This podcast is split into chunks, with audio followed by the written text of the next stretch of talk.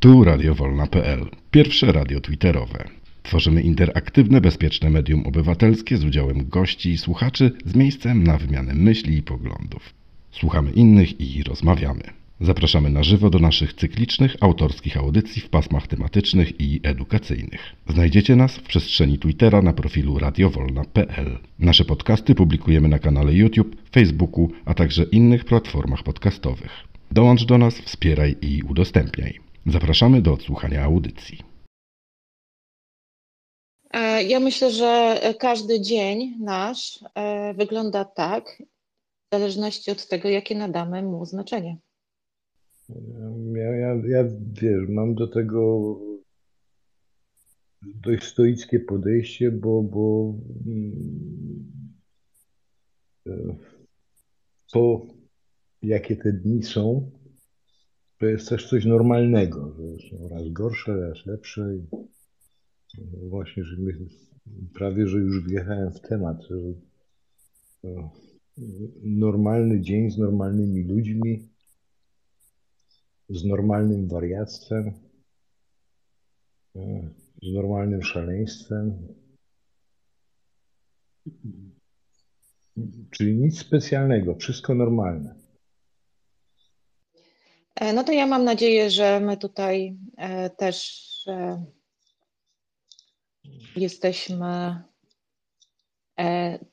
wszyscy różni, a kwestia, czy normalni odnosi się do normy, to może podejmiemy taką ocenę mm, pod koniec naszego spotkania. A teraz witam wszystkich No tutaj w przestrzeni. Nad tym, tak. Tak, witam wszystkich e, w przestrzeni Radio Wolna Polska. E, Mamy trzeci dzień listopada, czwartek, nie wtorek, chociaż e, tydzień wyjątkowy, bo z jednym dniem wolnym, więc mm, skoro tydzień wyjątkowy, to ja dzisiejszy czwartek nazwałam wtorkiem, ale mam nadzieję, że przede wszystkim ten wieczór będzie wyjątkowy, że będziemy mogli porozmawiać o o kilku kwestiach takich ważnych e, pod hasłem Spektrum.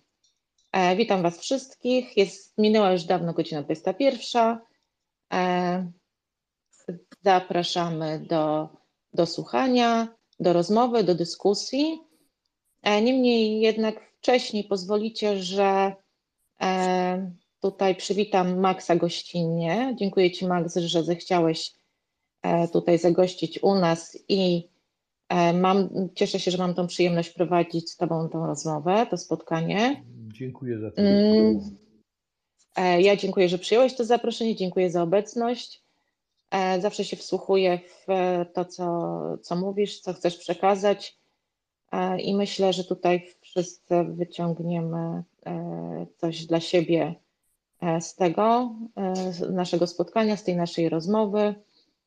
E, To może mm, krótka taka, e, tak, taki, taki, taki wstęp. E, Czym jest e, spektrum?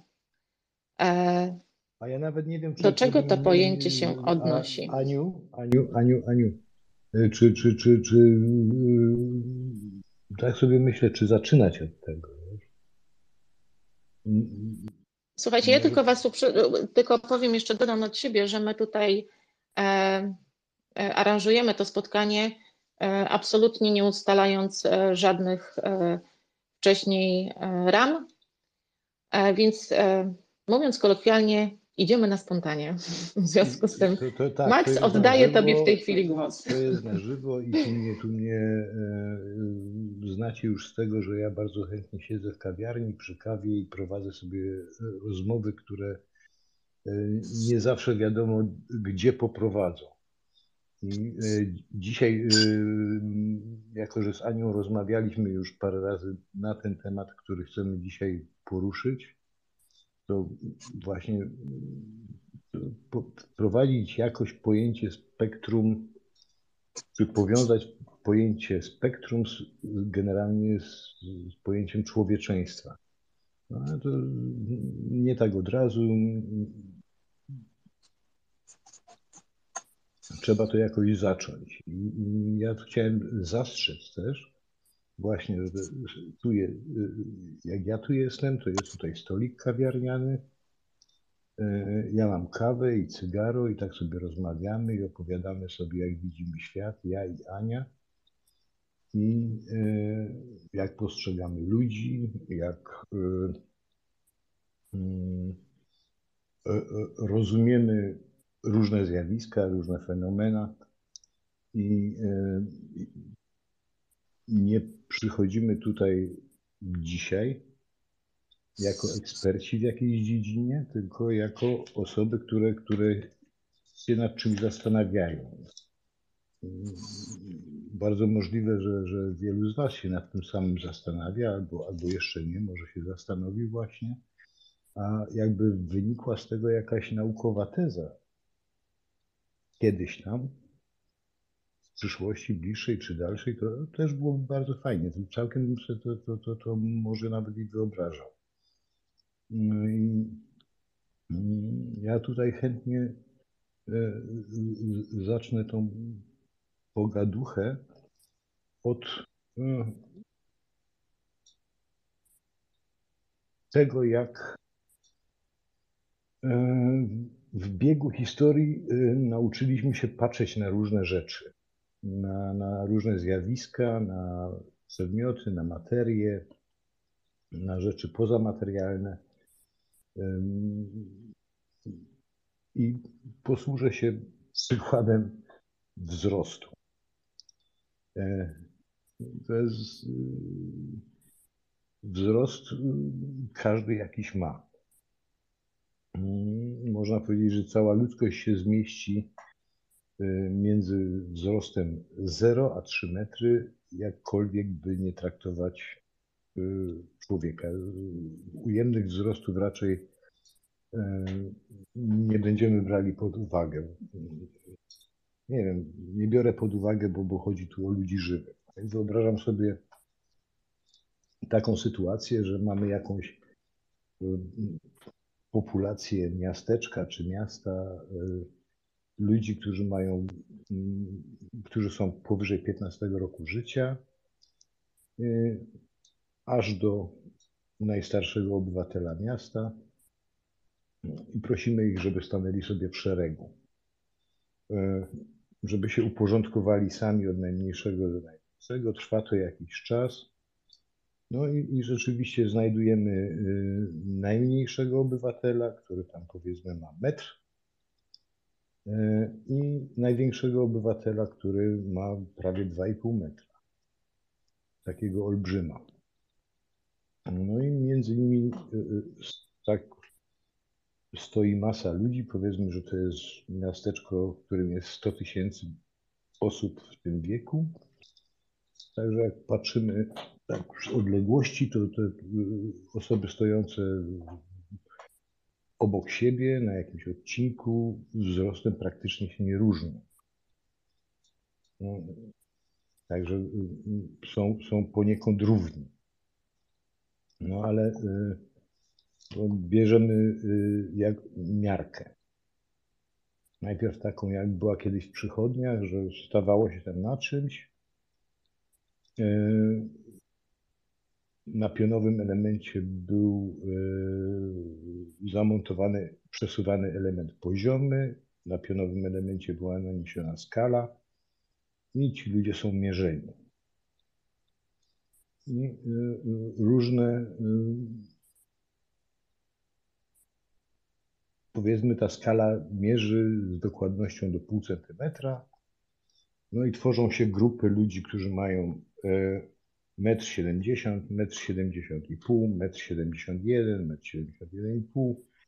No ale y, my możemy wziąć jeszcze dokładniejszą miarkę, stworzyć jeszcze mniejsze przedziały i możemy wziąć y, na koniec coś, co ja sobie nazwałem taką ultimatywną miarką Plancka. E, która mierzy z dokładnością do tego, co się nazywa długością Plancka. a ta długość planka to jest tak mniej więcej 1,62 w zaokrągleniu razy 10 do minus 35. Czyli to jest coś na, naprawdę już bardzo dokładnego. I biorąc pod uwagę, że mamy 100 tysięcy ludzi, a e, na, nasza, nasza skala na tym pionowym elemencie, którym mierzymy tych ludzi, przy pomocy naszej e, miarki idealnej, mierzącej do, do właśnie do jednostki Plancka, jest taka, że mamy e, mm, 35 miejsc po przecinku, e, czy 34 miejsca po przecinku są zera.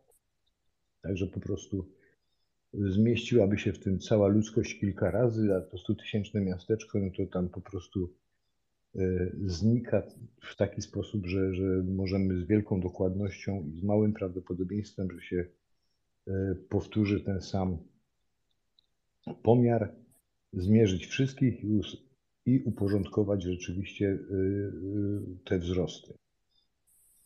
I y, jak naniesiemy to na odpowiednią skalę, na taki właśnie kartezjański układ współrzędnych x, y, każdy to zna. Mm, będziemy mieli powiedzmy właśnie tak 100 tysięcy takich, takich y, punktów, gdzie na osi x będziemy zaznaczali y, wzrost, a na osi y będziemy mieli po prostu y, liczbę ludzi. No i w uporządkowany sposób, jak to zrobimy, to, to te, te, te pomiary, te punkty, które zaznaczymy w tym układzie współrzędnych, stworzą nam rodzaj kapelusza albo dzwonu. To się nazywa w statystyce, w matematyce y, krzywa normalna albo, albo y, krzywa Gaussa pod nazwiska niemieckiego matematyka, który, który to zaproponował. I y, co widzimy, że y, jeżeli byśmy y, sumowali te wszystkie wzrosty, podzielili przez 100 tysięcy, to otrzymamy jakiś średni wzrost, powiedzmy, niech to będzie 1,75 m. Nie wiem, czy to jest jakoś realistyczne teraz, ale no wszystko jedno. I e, w prawo od tego miejsca i w lewo od tego miejsca y, jest prawie że dokładnie taka sama powierzchnia, przy czym osób, które są y, blisko tej średniej, y, jest y, bardzo dużo. I im dalej od niej idziemy w kierunku tego najmniejszego obywatela i tego największego, robi się tych ludzi coraz mniej. Ale możemy określić jakieś prawdopodobieństwo, że jak, jak dowolnego człowieka wyciągniemy z tłumu, to mniej więcej z 60% prawdopodobieństwem e, będzie on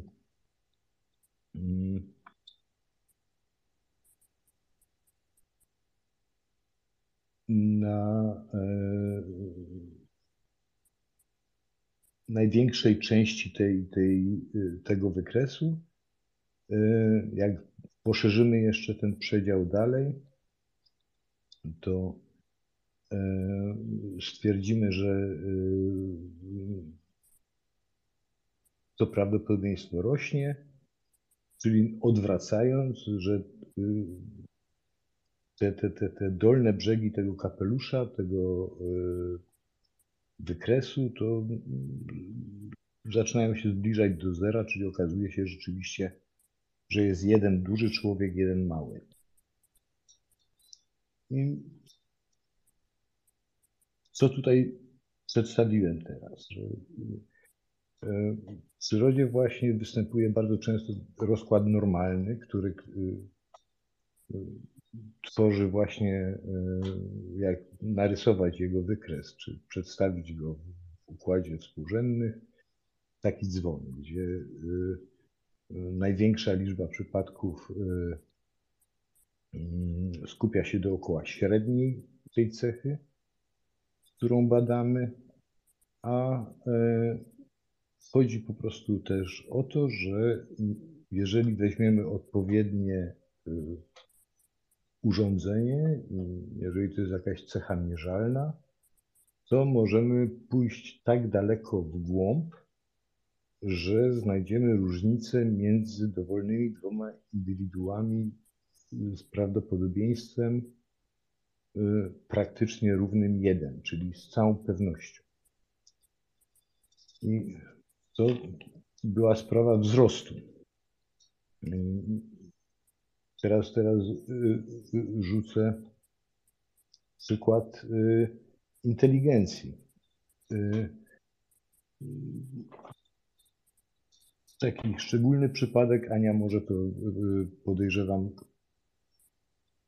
dokładniej i bardziej fachowo opisać. Przypadek, kiedy wyliczamy inteligencję, kwotient y, czy iloraz inteligencji dla osób w różnym wieku. E, da się to zrobić i e, po prostu trzeba wtedy wyskalować populację czy grupę którą się bada przy pomocy różnych pytań, zadań, tak, żeby zobaczyć, gdzie jest średnia.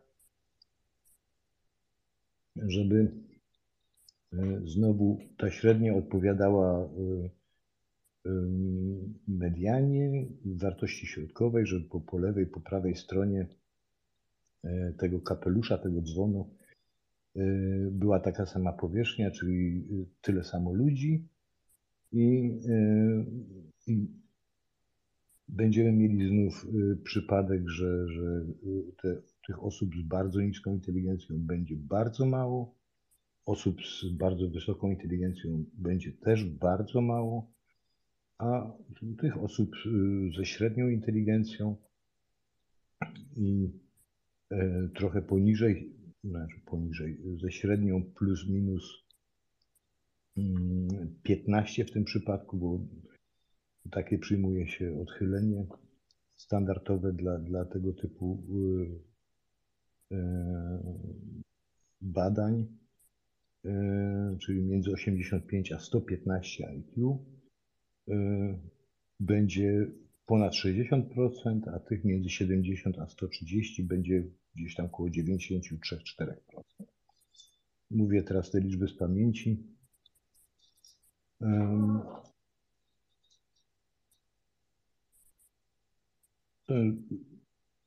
Czyli osób, które są wybitnie inteligentne i y, osób, które są e, wybitnie mało inteligentne, jest w sumie powiedzmy około 3%, jeżeli y, weźmiemy ten, ten szerszy przedział, a jeżeli weźmiemy ten węższy 85 do 115, y, no to będzie ich tam z 5-6%.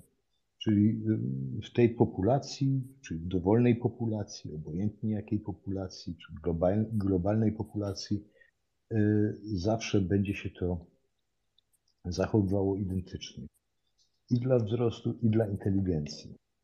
E, Aniu, to, to z, z inteligencją to, to jest Twój temat. Chciałabyś tutaj coś, coś dorzucić, uściślić, nie poprawić? E, tak, e, chciałabym tutaj właśnie, mm, e, odnosząc się do pomiaru inteligencji, o, odnieść się do e, badań szeroko zakrojonych nad inteligencją ludzką, które e, to badania już rozpoczął Platon i Arystoteles. E, I dawne rozumienie tej inteligencji dotyczyło najwyższej doskonałości duszy dotyczyło zdolności duszy do poznania Boga i takiej najdoskonalszej formy życia. Później święty Tomasz Zakwinu rozwinął pojęcie inteligencji jako substancję rozumną. Postrzegał to jako taki proces do poznania, do poznawania rozumowego, czyli jakby wykorzystywania swoich zdolności umysłowych do, do, mm, do postrzegania świata i wyciągania wniosków. E, I, I taki właśnie ten aspekt intelektualny e, już wtedy e, był rozpatrywany w kontekście inteligencji, czyli takim czynniku, który jest dość istotny w funkcjonowaniu człowieka. Później wielu naukowców e, odnosiło się do, e, do tego konstruktu, e, podkreślając, że tak naprawdę to jest jedna z takich cech, która daje się scharakteryzować, ale ona podkreśla, podkreśla właśnie te różnice indywidualne dotyczące jakości i szybkości, z jaką ludzie rozwiązują e, różne problemy i zadania. E, I myślę, że tutaj właśnie, e, Max, idziemy właśnie w tym kierunku, żeby wskazać takie cechy i jednocześnie podkreślać, że, że to są takie różnice, które jednej, z jednej strony mogą być kwestią umowną, bo badane na przykład e, obecnie za pomocą różnych kwestionariuszy e, przez różne organizacje, instytucje, ośrodki naukowe, różne, no chociażby takie organizacje jak Mensa i one w pewnym, one się posługują takimi narzędziami, które są zwalidowane, znormalizowane, przebadane, i bardzo dobrze oddają e, tę, tę cechę. Natomiast zawsze e, na końcu e, takiego badania jest właśnie nie sztywny, sztywny wynik dany, tylko są to normy albo steny odnoszące się zawsze do przedziału. E, czyli dalej e, myślę, że możemy co drugie zdanie podkreślać o zróżnicowaniu, e, czyli na przykład w jakimś tam przedziale. Jeśli chodzi jeszcze właśnie o inteligencję, to jakby takim kryterium oceniającym zdolności właśnie rozumowania i rozwiązywania problemów i różnych zadań, to jest właśnie to jest właśnie to, że inteligentnych ludzi e, za bardziej inteligentnych, e, za mniej inteligentnych, ale nigdy nieinteligentnych bądź inteligentnych, tak? Czyli tutaj też mamy zawsze taki wachlarz, jest to jakiś komponent, nie jest źle określony i za bardziej inteligentnych uważamy tych, którzy zadania i problemy rozwiązują szybciej, lepiej i skuteczniej w porównaniu z innymi. A tutaj, tutaj też tak? trzeba powiedzieć, jeszcze wtrącać się w to miejsce, że y, y, inteligencja jako taka i też y, to właśnie liczbowe odwzorowanie w postaci ilorazu jest w naturalny sposób skorelowane z bardzo różnymi rzeczami z tego, co ja y, wyczytałem i sobie przypominam, pewnie to potwierdzisz, najważniejszą, y, najważniejszym korelantem jest motywacja. E, motywacja ta wewnętrzna i zewnętrzna. Y, ma, ten korelant społeczny jest również bardzo ważny, to z jakiego domu się pochodzi w jaki sposób e, przebiega proces wychowania, ile się z dziećmi mówi, bawi, jak, mm, wygląda wczesna edukacja, na ile ona jest, ma twórczy charakter, a nie tylko odtwórczy. Nie? Nie, społeczny korelant ma również takie znaczenie, że na przykład w takich społeczeństwach jak, jak nasze w Polsce, główny ciężar wychowania dzieci spoczywa na, na, na matce, na mamie i jest bardzo ważne. Dla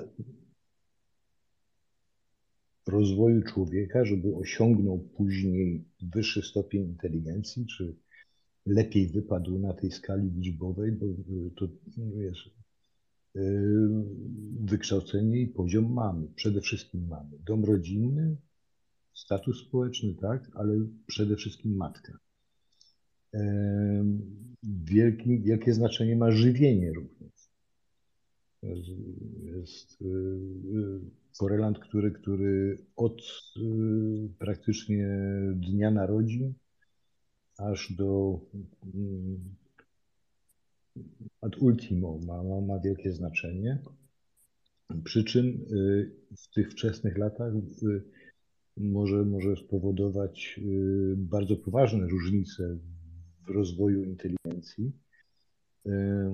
Chodzi o pewne specyficzne składniki żywienia, jak, jak wiele nienasycone tłuszcze, witaminy, e, mikroelementy, czyli po prostu zrównoważone, bogate żywienie.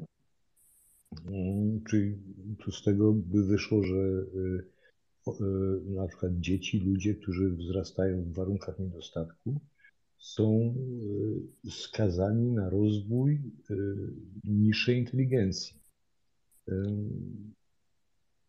Jakbyśmy wrócili do poprzedniego, poprzedniej cechy, tej, takiej trywialnej właśnie wzrostu, również. I e, oczywiście ma tutaj znaczenie również korelant genetyczny i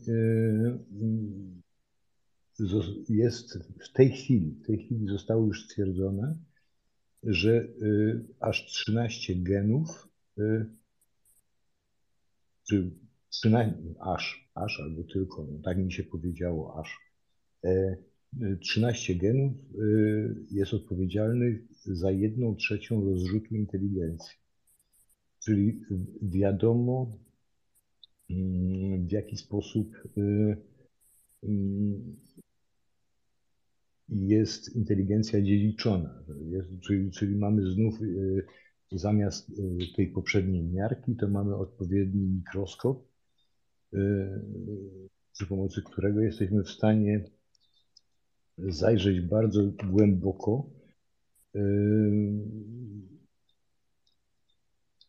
strukturę genetyczną, obejrzeć poszczególne alele czyli izomery chromosomów, e, zobaczyć, jak to wszystko jest poukładane i, i jak, jak drobne, jak małe różnice, właśnie przypadkowe również, e, decydują o tym, jak może się u jakiegoś człowieka rozwinąć inteligencja. To jest oczywiście przypadek polega też na tym, że jak wiadomo, jest potrzebna komórka jajowa i plemnik i skąd ta komórka jajowa i ten plemnik e, pochodzą. To jest po prostu przypadek również natury e, społecznej, geograficznej, mm, związany z innymi cechami, które, które, które sprzyjają albo, albo hamują rozprzestrzenianie właśnie tych cech genetycznych. No i,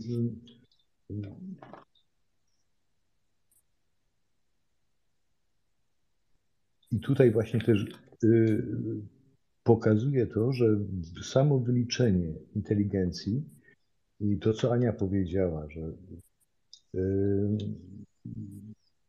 jak należy na to spojrzeć. Nie, że, że, że tutaj y, patrzymy na to, że mm,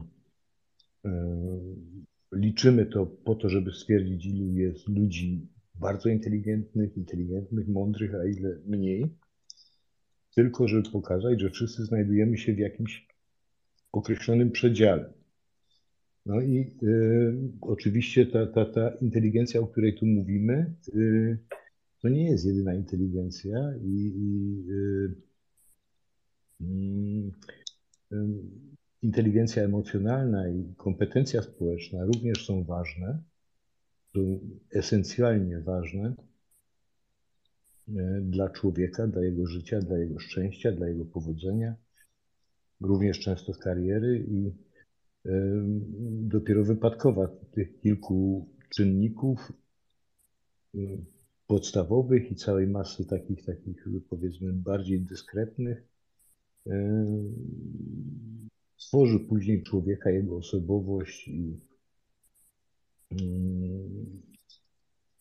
daje podstawę temu, co, co człowiek ze swoim życiem może mógłby zrobić, jakie, jakie y, właśnie w sobie niesie y, podstawy do tego, żeby budować swoje życie.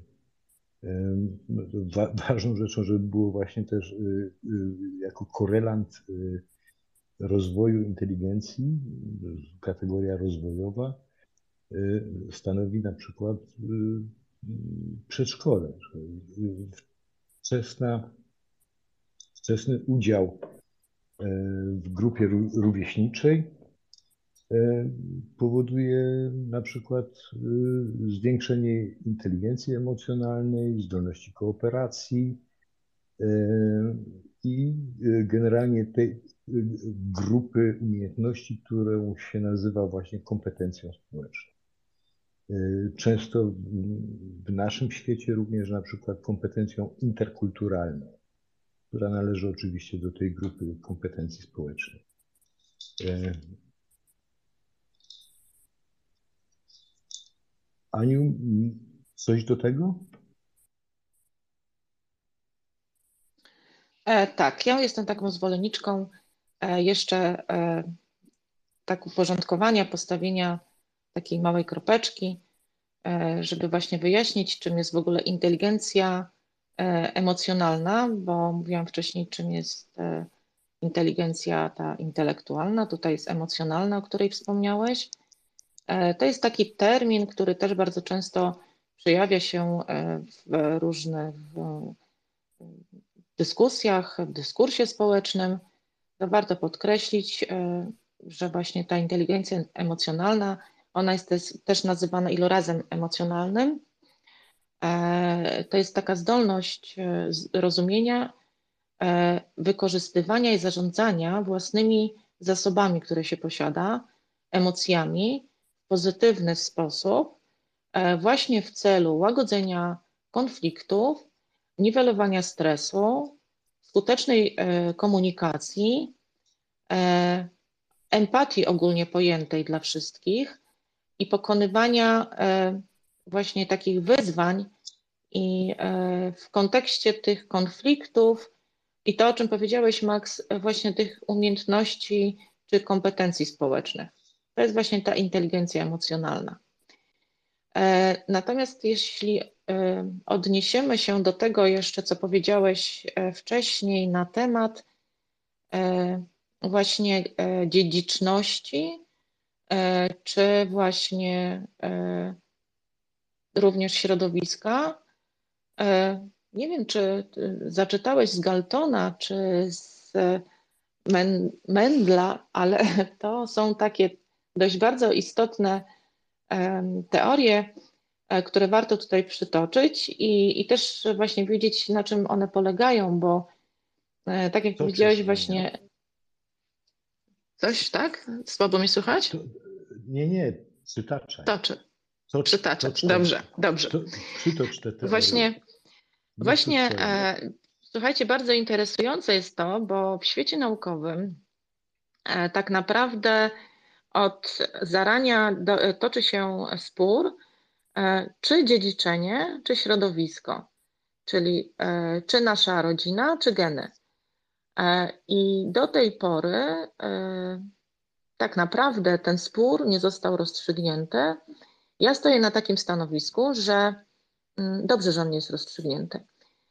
Warto tu jeszcze podkreślić, że generalnie cała nauka dotycząca genetyki zachowania, to to, co powiedziałeś właśnie Max, ona dotyczy takiego całego zagadnienia dziedziczenia geniuszu, tak? Czyli to są badania, które zajmują się dziedziczeniem geniuszu.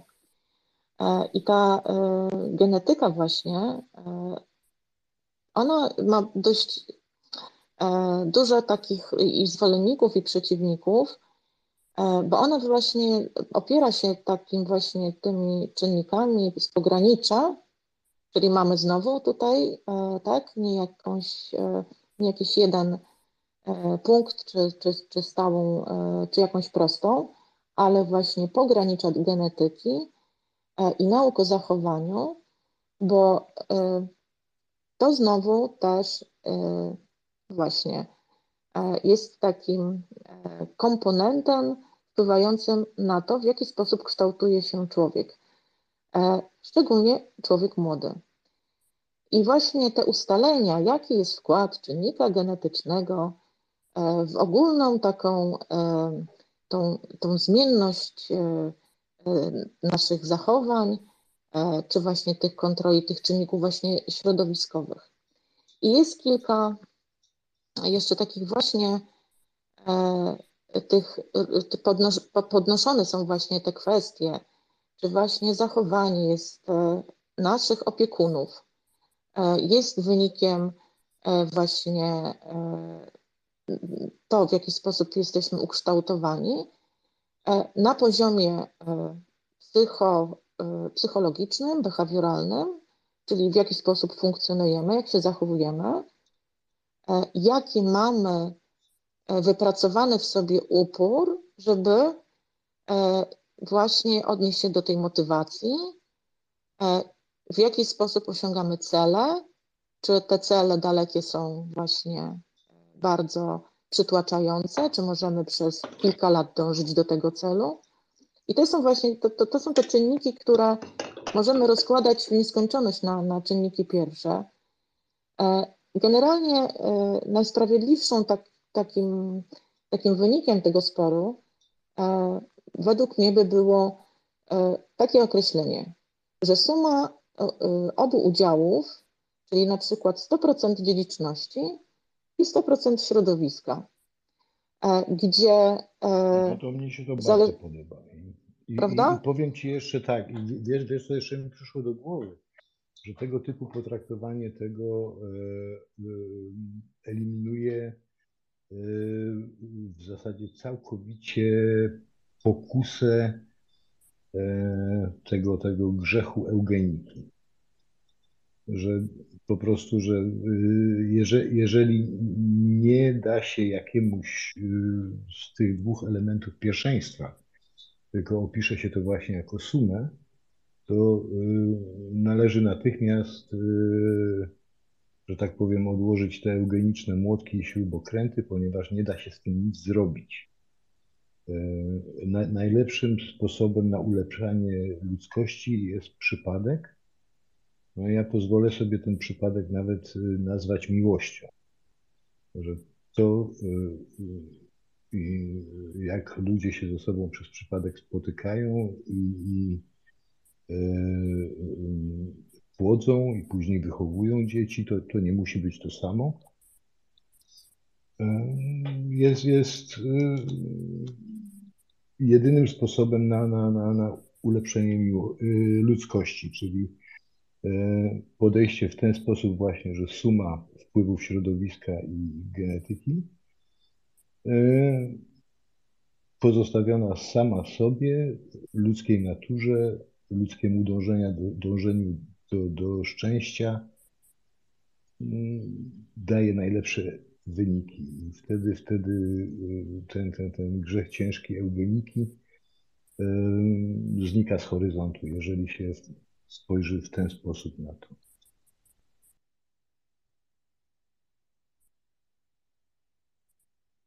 Mm, tak, czyli mamy, jesteśmy tutaj z tym zgodni. E, czyli na przykład jeszcze właśnie e, takie, takie rozważania, ale to nie są właśnie nasze tutaj teoretyczne rozważania, co też warto podkreślić, ale to są rozważania właśnie świata naukowego, e, właśnie związane z przekazywaniem genetycznym e, rodzice-dziecko, czy na przykład właśnie organizm taki, czy potomek otrzymuje od każdego z rodziców materiał genetyczny dokładnie po połowie od matki i od dziecka, tak? To, co powiedziałeś przed chwilą, czyli obejmuje tę część takiego wyposażenia genetycznego, e, która przyczynia się e, do, e, również do podobieństwa, tak? Mówimy o podobieństwie tych cechach fizycznych. Ale. Tak, tak. Na, na, na przykład może być to wzrost, kolor skóry, kolor oczu, kolor włosów. Tak. Tak, tak. Budowa, po, postawa, budowa. tak? Tak. Mhm. Łysina na przykład w jednym momencie życia. Mhm. I, i, e, I tym podobne sympatyczne cechy. Tak, e, no warto tutaj jeszcze odnieść się do kilku takich właśnie odnośników, że, e, że właśnie to środowisko jest też bardzo istotne właśnie w tym kształtowaniu poszczególnych cech, prawda? No bo te cechy gdzieś tam, one są e, później jeszcze przez e, wiele innych czynników e, na, na przestrzeni życia, one są kształtowane. No kształtuje się sylwetka, tak? Kształtuje się budowa. Tak samo kształtuje się ten obszar psychiczny, poznawczy. Hmm, hmm, hmm. Teraz jeszcze właśnie chciałabym podkreślić tutaj, że ta nauka dotycząca genetyki i mm, dziedziczenia e, geniuszu ma swoje. Mm, no właśnie, Max, czy myślisz, że ma jakieś, e, że można by było coś temu zarzucić?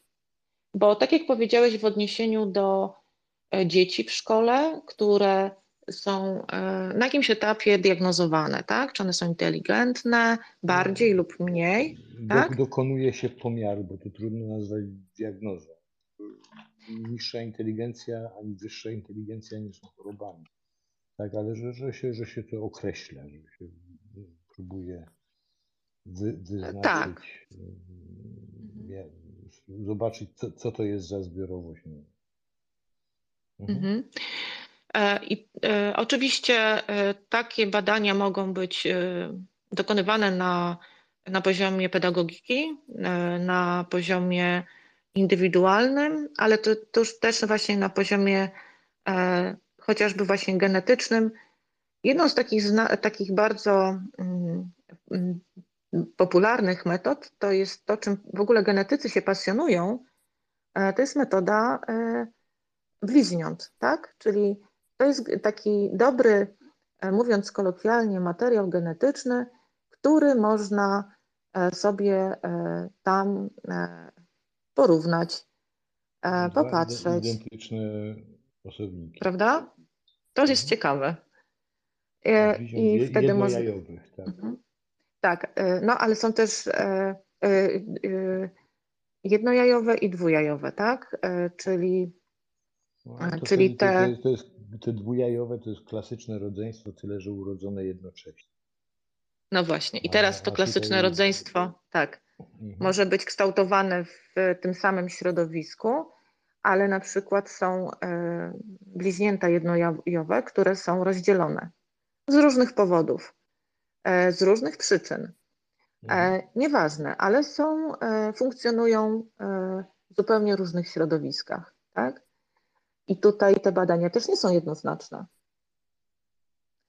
E, no, ci ludzie, jest, oscylacja między tym, tym, tym biegunem genetyki a środowiska, czyli genetyczne i powiedzmy behawioralne.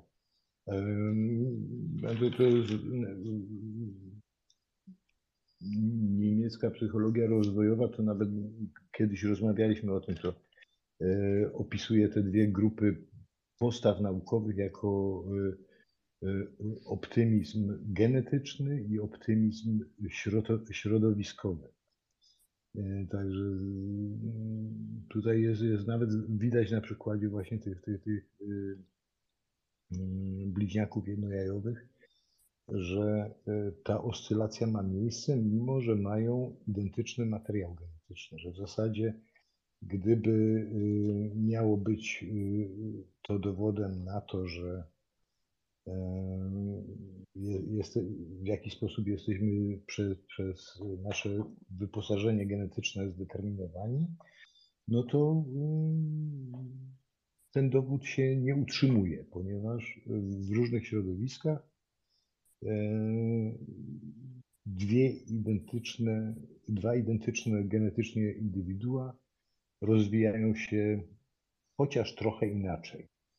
Jest cała masa podobieństw, które y, można potraktować właśnie w tą stronę, ale jest z kolei też cała masa różnic, które się rozwijają w zależności od środowiska, w którym się rozwija. No właśnie. E, I tutaj mm, trudno jest stwierdzić jednoznacznie, czy rzeczywiście te geny, bo są różne wyniki badań.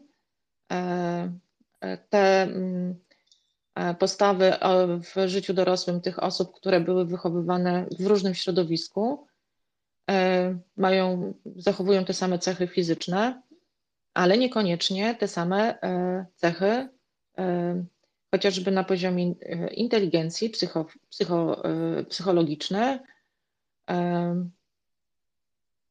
No więc możemy dalej, prawda, e, tutaj już no odchodzimy od takiej jednoznaczności. Do, wrócić do tego, co powiedziałem, że na przykład jeżeli dwoje bliźniąt jednojajowych trafiłoby w różne warunki materialne i byłyby tylko różnice żywienia we wczesnym okresie, na przykład pierwszych pięciu lat, Y, to już może doprowadzić do tego, że teraz y, jak sobie przypominam, koło, koło sześciu punktów różnicy może coś takiego zdeterminować, właśnie ta różnica w żywieniu. Czyli rozwój inteligencji już w tym momencie będzie determinowany punkt wyjścia, ten, ten genetycznie zdeterminowany przy pomocy tych chromosomów, aleli, będzie jednakowy, ale to, co się dzieje z tym w trakcie życia człowieka, już powoduje różnicę. E, to jest, to jest dobry, może jeszcze nie dowód, ale dobry argument za tym, co powiedziałaś, że właśnie całkowicie oba wpływy należy sumować i wtedy dopiero ten wynik końcowy, czyli ja, ty, każdy z nas, w ten sposób jest zdeterminowany właśnie przez, przez wielość czynników, przez, przez różne przypadki właśnie, znów różne, różne, jak mówimy o przypadku, to mówimy o różnych prawdopodobieństwach. Co, co się z jakim prawdopodobieństwem z nami stanie, to określa, na, na, polepsza albo pogarsza nasz wyjściowy potencjał, który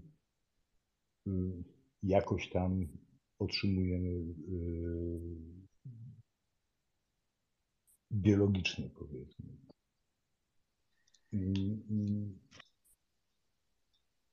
Co, co, co powiedziałeś jeszcze ciekawego, właśnie co, z czym ja chciałem jeszcze przyjść, co, co w tym właśnie polu między tymi dwoma biegunami, genetyką a, a, a środowiskiem, również się rozgrywa, to jest właśnie fenomen y, płci. E, płeć y, jest jakimś zespołem cech. I nowoczesna nauka wyróżnia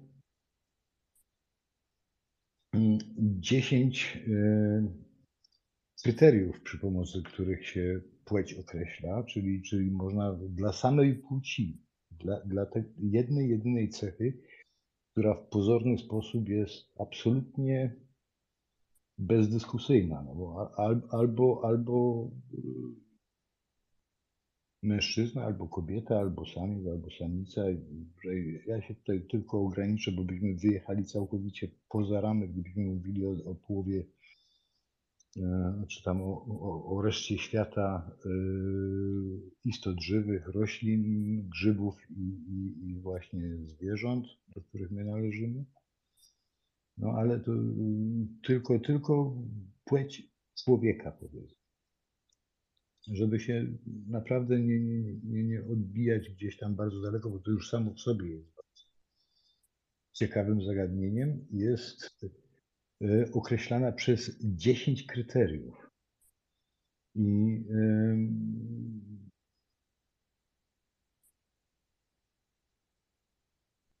to, e, jaki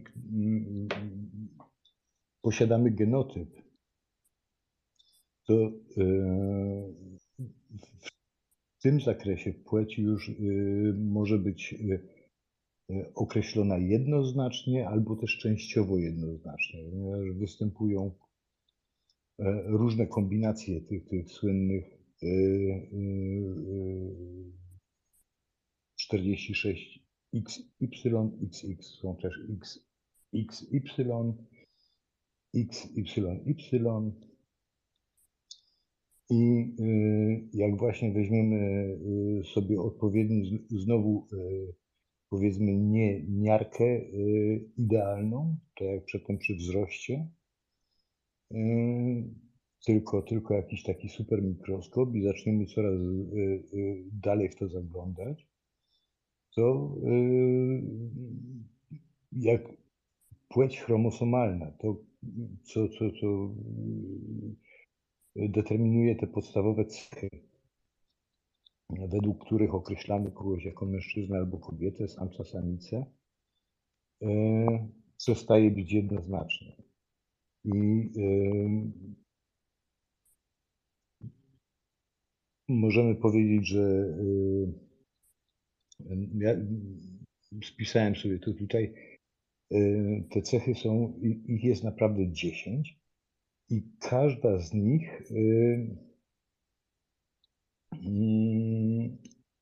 nie jest jednoznacznie zdeterminowana. Y, ja, ja Wam to tutaj na szybko wymienię może. To jest y, właśnie ta płeć chromosomalna, płeć gonadalna, płeć wewnętrzna i to chodzi o obecność pierwotnych dróg, dróg gonadalnych Y, z których się y, wykształcają albo nasieniowody, albo jajowody. I y, odpowiednio też mm, macica, część pochwy, ale właśnie obecność może, może być nieobecność. E, płeć zewnętrzna, czyli te drugorzędne cechy, e, płeć e, fenotypowa, która odpowiada też za drugo- i trzeciorzędne cechy płciowe, płeć hormonalna, jest proporcja e, i relacja między ilością wydzielanych hormonów, androgenów i estrogenów. Jest też płeć metaboliczna. To są, są cechy, to są kryteria, które określają na końcu tą płeć pojedynczego indywiduum. E, aparat enzymatyczny jest e, u, u, u tego, co się dzisiaj nazywa cis kobiety czy cis mężczyzny, też różny, ale każda z tych cech ma to do siebie, że e, ma również e, jakiś przebieg w populacji. I na przykład gdybyśmy wzięli e, coś takiego właśnie te, te, te charakterystyczne dla płci cechy metaboliczne, no to znów wylądowalibyśmy pod krzywą Gaussa, gdzie tam otrzymalibyśmy jakąś ilość e, e, powiedzmy tych kobiet i mężczyzn gdzieś w granicach kilku procent po każdej stronie, a tych form mieszanych, gdzie, gdzie niektórym bliżej do, do, do tego kryterium kobiecości czy męskości, e, bliżej czy dalej, jest cała reszta. I to dotyczy praktycznie wszystkich tych kryteriów, e, którymi określa się płeć. Również e, ta, to, co się nazywa płcią socjalną, czyli to, w jaki sposób indywidua przejmują rolę, która w społeczeństwie jest e, określona dla poszczególnych płci. E, mm, również są różnice, w, e, jak chodzi o, o endokrynologiczną aktywność mózgu, czy endokrynną, chyba tak się to mówi. E, są, są e, różnego są różnice w wydzielaniu hormonów podzgórza i przysadki mózgowej. I e, ważną rzeczą jest również to, jak każdy z nas, każdy, każdy człowiek, każda osoba identyfikuje się z płcią, do której należy w taki wewnętrzny sposób, że czuje się mężczyzną, kobietą, albo, albo ani tym, ani tym, yy, to yy, wszystkie te cechy, właśnie 10 z liczby, yy, też mają rozkład normalny w populacji. I teraz każda, każdy z nas, każda z nas, każde indywiduum jest określone przy pomocy przynajmniej tych 10 cech, bo to, to że, że one nas określają, to nie podlega dyskusji i każda z tych, z tych cech ma rozkład normalny, czyli powstanie wtedy, y, jeżeli byśmy chcieli to y, złożyć ze sobą, to matematycznie powstałby niesamowity konstrukt, mianowicie byłaby to krzywa Gaussa dziesięciowymiarowa. Czyli każde z nas y, y, y, byłoby określone przy pomocy dziesięciu koordynatów. Także i, i teraz weźmy do tego, że jeszcze mamy wzrost, kolor skóry, inteligencję, mm, e, kolor oczu, e, e, charakterystyki metaboliczne innego rodzaju,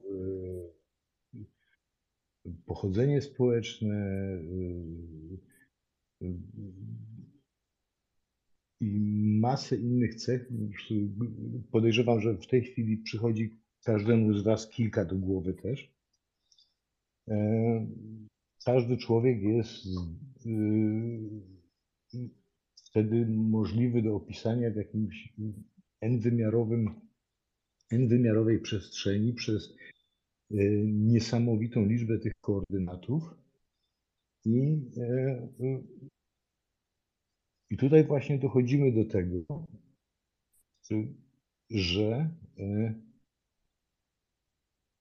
każdy z nas jest inny w sensie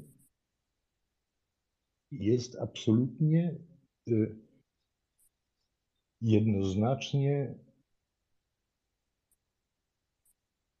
oryginalny, jest indywiduum. Nie ma dwóch ludzi, których można by opisać właśnie w tej n przestrzeni e, badanych cech identycznych. Czyli powstaje to, od czego tutaj żeśmy dzisiaj zaczęli, a przesunęli do tyłu spektrum człowieczeństwa. Czyli gdybyśmy sobie wyobrazili, że możemy ludzkość mm, porównać do wiązki światła, która składa się z fotonów, e, tych małych porcji światła mm, i e, wypuścili odpowiednią ilość, czyli te 8,5 miliarda jako wiązkę w kierunku jakiegoś spektrografu,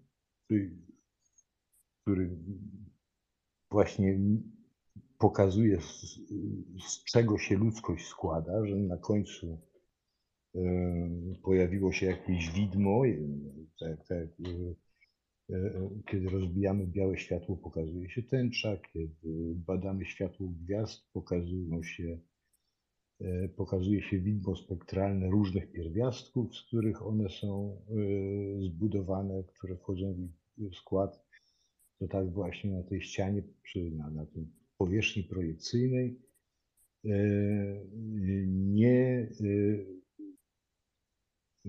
obojętnie jaki tam zabudujemy e, siatkę dyfrakcyjną albo, albo pryzmat, nigdy, nigdy nie otrzymamy mm, wyniku, który, który będzie się składał z kilku kresek, tylko za każdym razem będzie on się składał dokładnie z stylu linii widma, ilu ludzi na Ziemi mieszka. I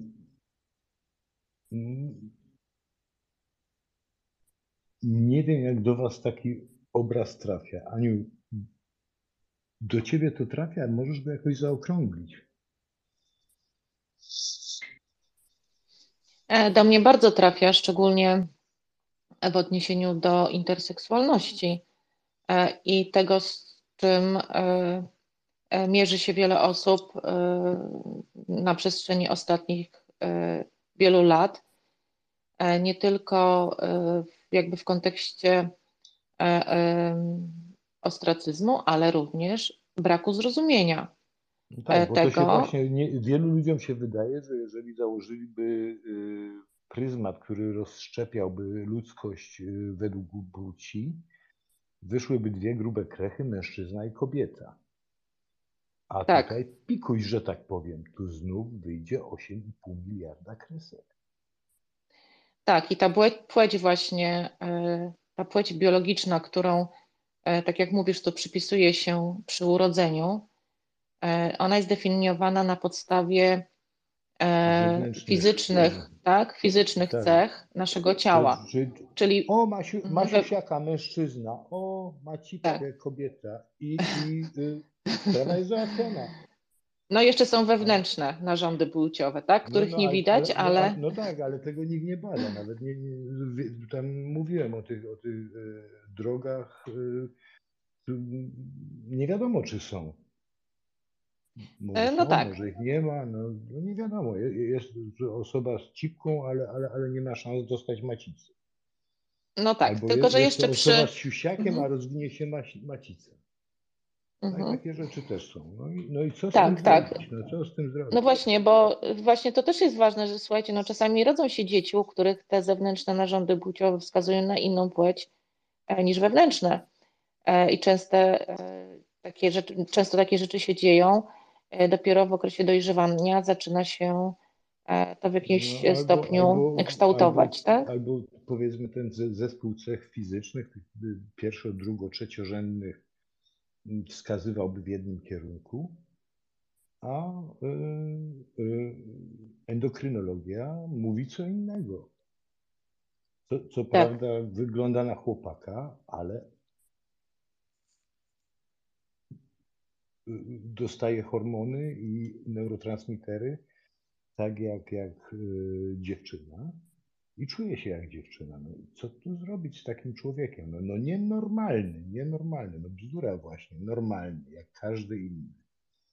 Bo y, nie ma dwóch identycznych indywiduów nie ma dwa razy identycznie tych samych cech. A już właśnie y, takie binarne traktowanie sprawy jest całkowicie anaukowe i y, można to porównać właśnie z próbą badania, nie wiem, świata mikrobiologicznego przy pomocy latarki, mimo że się ma do dyspozycji mikroskop elektronowy. Ale wystarczy poświecić, nie widzę żadnego wirusa, no to wirusa nie ma. A obok stoi mikroskop elektronowy. My mamy ten mikroskop elektronowy i jesteśmy w stanie to dokładnie obejrzeć. I właśnie nauka se to wszystko obejrzała. Bardzo różne rzeczy.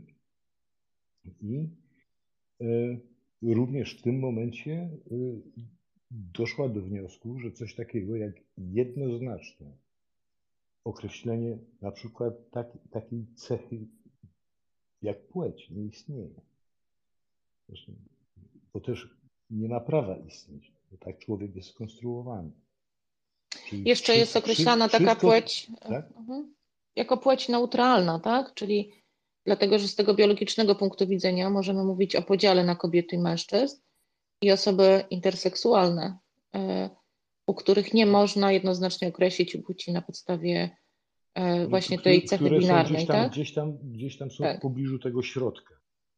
Tak. Że, że, ty tak samo im daleko do, do, do, do tego, jak i do tego yy, ekstremu. Przy czym właśnie ta, ta, yy, przez to, że cech, tych cech jest tyle i one się zachowują różnie, to ludzkość wygląda tak, jak wygląda i została kulturowo i społecznie podzielona na, na te dwie podstawowe grupy ze szkodą dla mniej więcej 10% innych. Czyli nie tak małej ilości y, osób y, wykluczane, prześladowane, źle traktowane przez całą historię. I dopiero przed krótkim czasem zaczęło się to zmieniać, że y, a, a ma to właśnie to do siebie, że my mamy coraz lepsze instrumenty, zarówno w sensie intelektualnym, ponieważ e, rozwija się matematyka, fizyka, biologia, mikrobiologia, genetyka.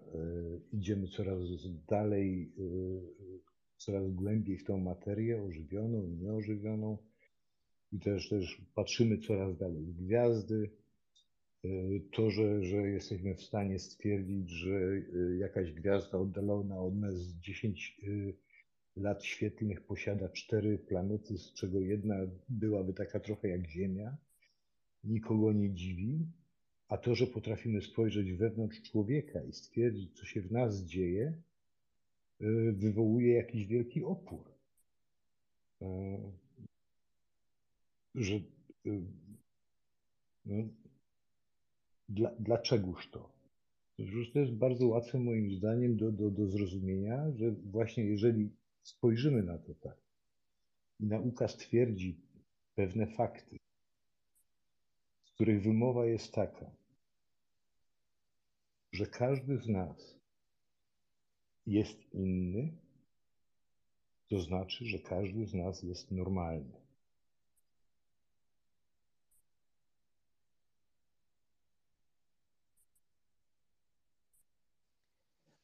Ja wiem, że można e, tą normalność określić e, na przykład w Stanach Zjednoczonych czy w Niemczech. Chciałbym, Max, żebyś tutaj, jak, jak możesz chwilę się odnieść do tego, bo tak jak właśnie mówimy, że ta interseksualność może występować na bardzo wielu poziomach. Nie tylko odnosi się to do zewnętrznych i wewnętrznych narządów płciowych, ale również kodu genetycznego i hormonów. I na przykład e, w Niemczech e, w takich sytuacjach można wpisać e, przy porodzie płeć nieokreśloną, tak? Tak, że po prostu poczekać, tak. I, ale nie mówiąc o tym, że, że tu po prostu odbyło się to wszystko jakoś na tej zasadzie ufamy nauce, a nauka tak mówi, no to w porządku. I, te ostatnie 20-30 lat y, zmieniło się właśnie bardzo dużo i to w taki dość, powiedziałbym, bezbolesny sposób. Oczy, oczywiście musiały być grupy, y, które, które y, optowały za tym, wnosiły różnego rodzaju propozycje, były dyskusje, były również polemiczne dyskusje, ale, ale skończyło się to już dość dawno tak, że politycznie zostało ustalone, zostało postawione pytanie, jak wygląda to z naukowego punktu widzenia. Zebrali się wtedy wodzowie różnych instytutów naukowych i powiedzieli, wygląda to właśnie tak. Wobec tego musimy zmienić prawo. I wodzowie instytutów naukowych powiedzieli, a i owszem politycy, bierzcie się za to, ale już. No to politycy powiedzieli, no to się bierzemy za to już i powstały y, różne możliwości i akceptacja społeczna właśnie osób na przykład transpłciowych jest no,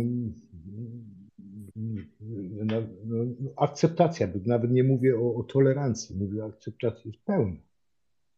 No, może, może są tam gdzieś jakieś marginesy, no ale ja z nimi bynajmniej kontaktu nie mam, a, a z jedną y, transpłciową osobą mam kontakt, należy do moich przyjaciół. Zresztą jest oficerem, oficerem. Y, była oficerem Bundeswehry, a teraz jest oficerką Bundeswehry. I y, Bundeswehra zareagowała na tranzycję w ten sposób, że ta osoba dostała pismo że ma się stawić w odpowiednim miejscu, żeby oddać męskie umundurowanie, a pobrać damskie. No to bardzo mi się to spodobało. Taka niemieckość to po prostu mi w smak. Że po prostu i, i, i po powrocie, że tak powiem, do pracy y, wszyscy zaczęli używać żeńskiej formy imienia i się nie dziwili, że ona chodzi w spódnicy. No, I, I, sprawa była załatwiona. I, i, I, tak samo tutaj w naszym otoczeniu, no to raczej yy, no to musiałbym dłużej poopowiadać akurat o tym przypadku, no ale, ale to, to było raczej związane z czymś takim, no to cze, czemuś wcześniej nie powiedziała, że tak jest, no albo się wstydziłam, no mniej więcej. No to, to no to, no, no, no to w porządku, to teraz już jest po ptokach i jest sprawa załatwiona. Tak mniej więcej to wygląda w tutejszym społeczeństwie. No a w Polsce? W Polsce piszemy, wpisywana jest płeć domniemana. Czyli ja, e, jak mam w swoim akcie urodzenia wpisane kobieta, no to jestem domniemaną kobietą, tak?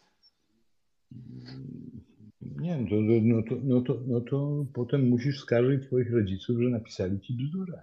Jakbyś chciała zostać mężczyzną. Znaczy, jak się czujesz mężczyzną, chciałabyś się podać tranzycji i powiedzieć, nie, jak to, to, to tam no, mu, musisz skarżyć wtedy rodziców. Mhm. No, i, i, i, ten proces jest wtedy straszliwie trudny i tak dalej. No ale to tak, bo to, to, to, jest, to jest bardzo dobry taki, taki wymowny przykład, który, który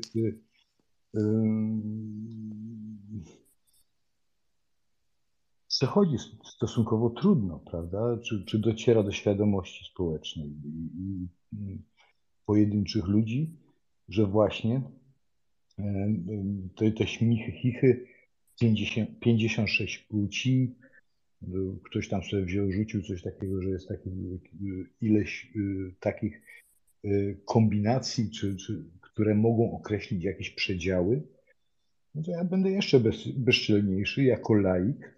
Z tego, co rozumiem, co mówi nauka, powiem, a ile to ludzi teraz na świecie żyje? 8 miliardów, 574 miliony i coś tam jeszcze, no to tyle jest płci.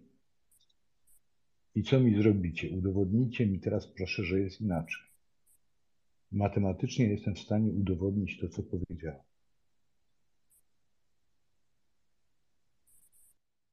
No niestety tylko, mhm, tak, od siebie. prawdopodobieństwo, mhm. tak, że, że, że tego nie jest dużo mniej.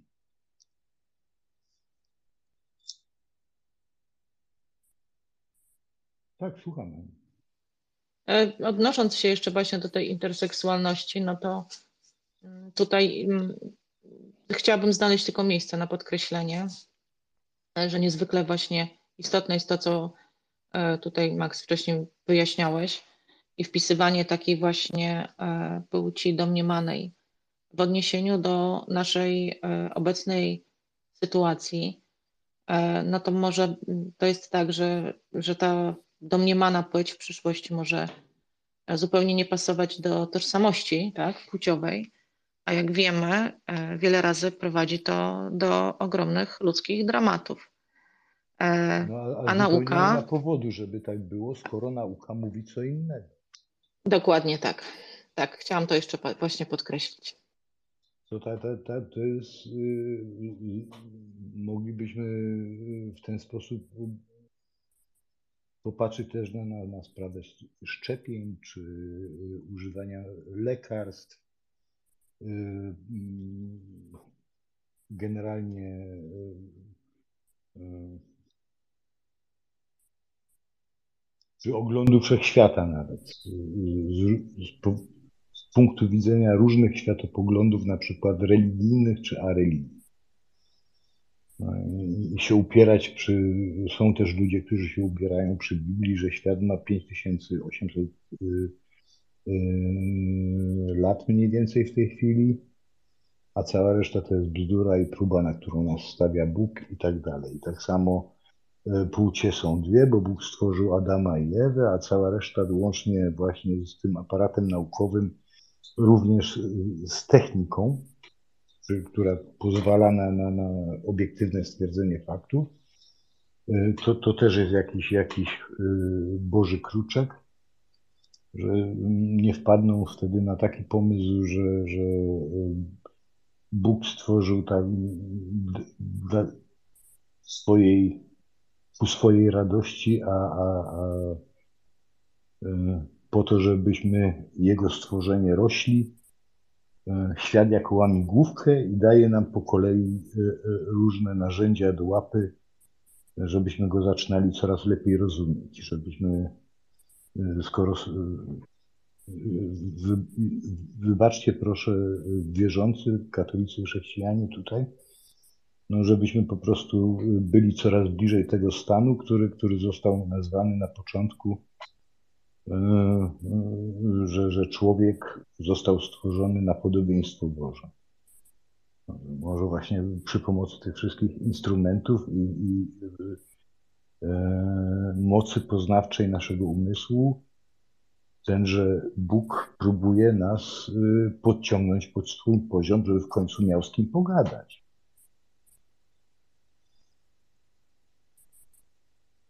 Koniec dygresji.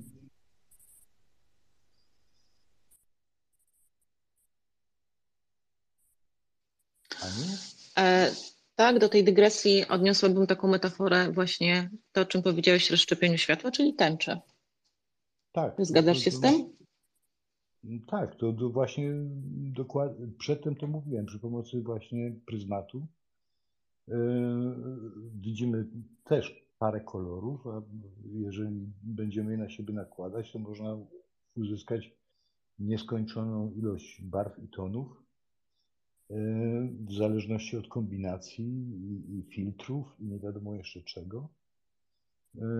Czy, czy y, y, właśnie badając światło przychodzące do nas z gwiazd, widać wtedy te, te widma poszczególnych pierwiastków, które są bardzo charakterystyczne. Wiadomo, z czego składa się Alfa Centauri wtedy wziąłem, porównałem ludzkość, właśnie takiej wiązki fotonów, którą wysyłamy właśnie do takiego spektrometru, spektrografu, gdzie zakładamy odpowiednią siatkę dyfrakcyjną i taką, taką siatkę, która by na przykład e, miała udowodnić mężczyzna i kobieta, a tu nagle robi się taki rozrzut, że, że, że na tej płaszczyźnie projekcyjnej pojawia się 8,5 miliarda linii. No, I inaczej nie będzie. Tak, to jest, to jest po prostu. I tęcza jest najpiękniejszym tego symbolem. Ludzkość jest tęczowa, jeśli chodzi o każdą cechę, jaka nam przyjdzie do głowy, która opisuje ludzkość i pojedyncze indywiduum człowieka, osobę. I właśnie przez to, że jesteśmy równi w tym, że jesteśmy różni, to tkwi siła ludzkości, nasz potencjał rozwojowy. To, że y, nie tkwimy cały czas w jednym miejscu, tylko się rozwijamy, jest nas coraz więcej i coraz rozsądniej zaczynamy się, mam nadzieję, obchodzić też z zasobami nie tylko ziemi, ale nas samych jako człowieka, jako gatunku, jako, człowiek, jako ludzkości, jako gatunku obdarzonego człowieczeństwem, godnością ludzką. I wtedy wykluczanie kogokolwiek to jest po prostu zbrodnia. Wszyscy należymy do spektrum człowieczeństwa. Jesteśmy zdeterminowani wszyscy tyloma cechami, że nie ma dwóch identycznych indywiduów, nigdy nie było i nigdy nie będzie. Bo to teraz tylko ten, ten moment, w którym jesteśmy, 3 listopada wieczorkiem, ile ludzi tutaj żyje akurat, w tej minucie, bo, bo pewnie się rodzą, pewnie umierają. To jest też jakieś normalne zjawisko właśnie w sensie Gaussa. Z całą pewnością wszyscy są różni i to jest podstawowa cecha, która nas wszystkich łączy i jest identyczna. Właśnie ta różnorodność. Różność, indywidualność w perfekcyjnym stopniu i w ramach właśnie ludzkiej godności, godności człowieka. No, co ja nie zostałem pastorem, na tym podobno się nieźle zarabia.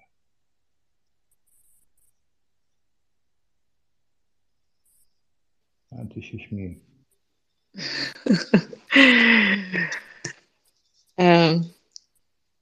Tak, bardzo mi się podobało to, co powiedziałeś. E, ale e, możemy e, pójść dalej jeszcze? Możemy? Jasne. Są jakieś czynniki, które mm, w jakimś stopniu zaburzają pewne cechy? Jest ich kilka, prawda? Kilkanaście albo kilkadziesiąt.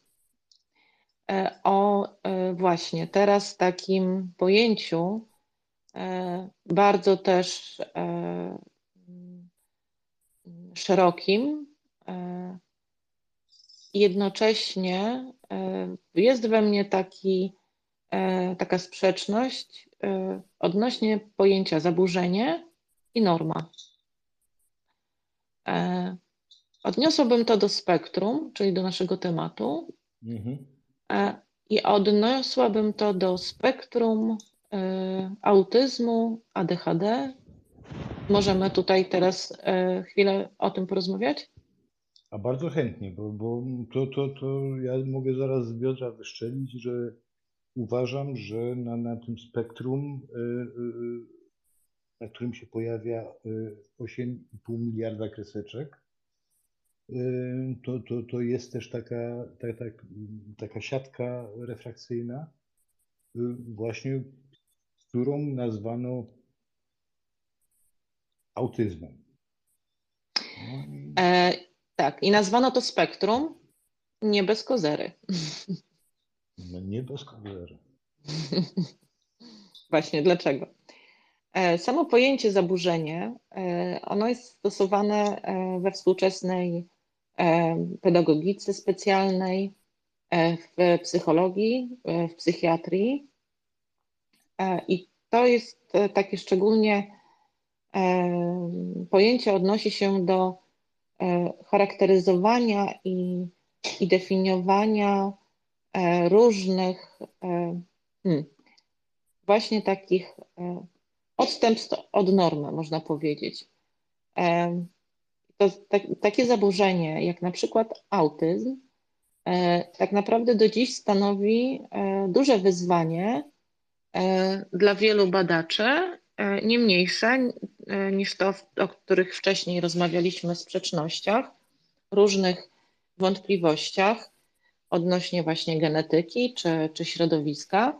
Tak tutaj badacze też mają problem. Mają problem z tym, z nomenklaturą, e, bo mm, całe to zagadnienie odmienności i normy dotyczy osób wysoko funkcjonujących w społeczeństwie, u których został zdiagnozowany autyzm, tak?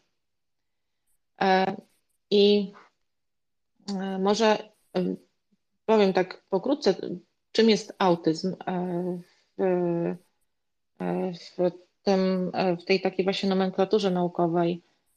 Został on wprowadzony, ten termin, w celu takiego sformułowania zaburzenia.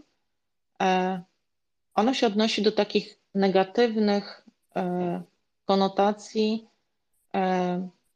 i deprecjonuje tak naprawdę osoby z cechami autystycznymi,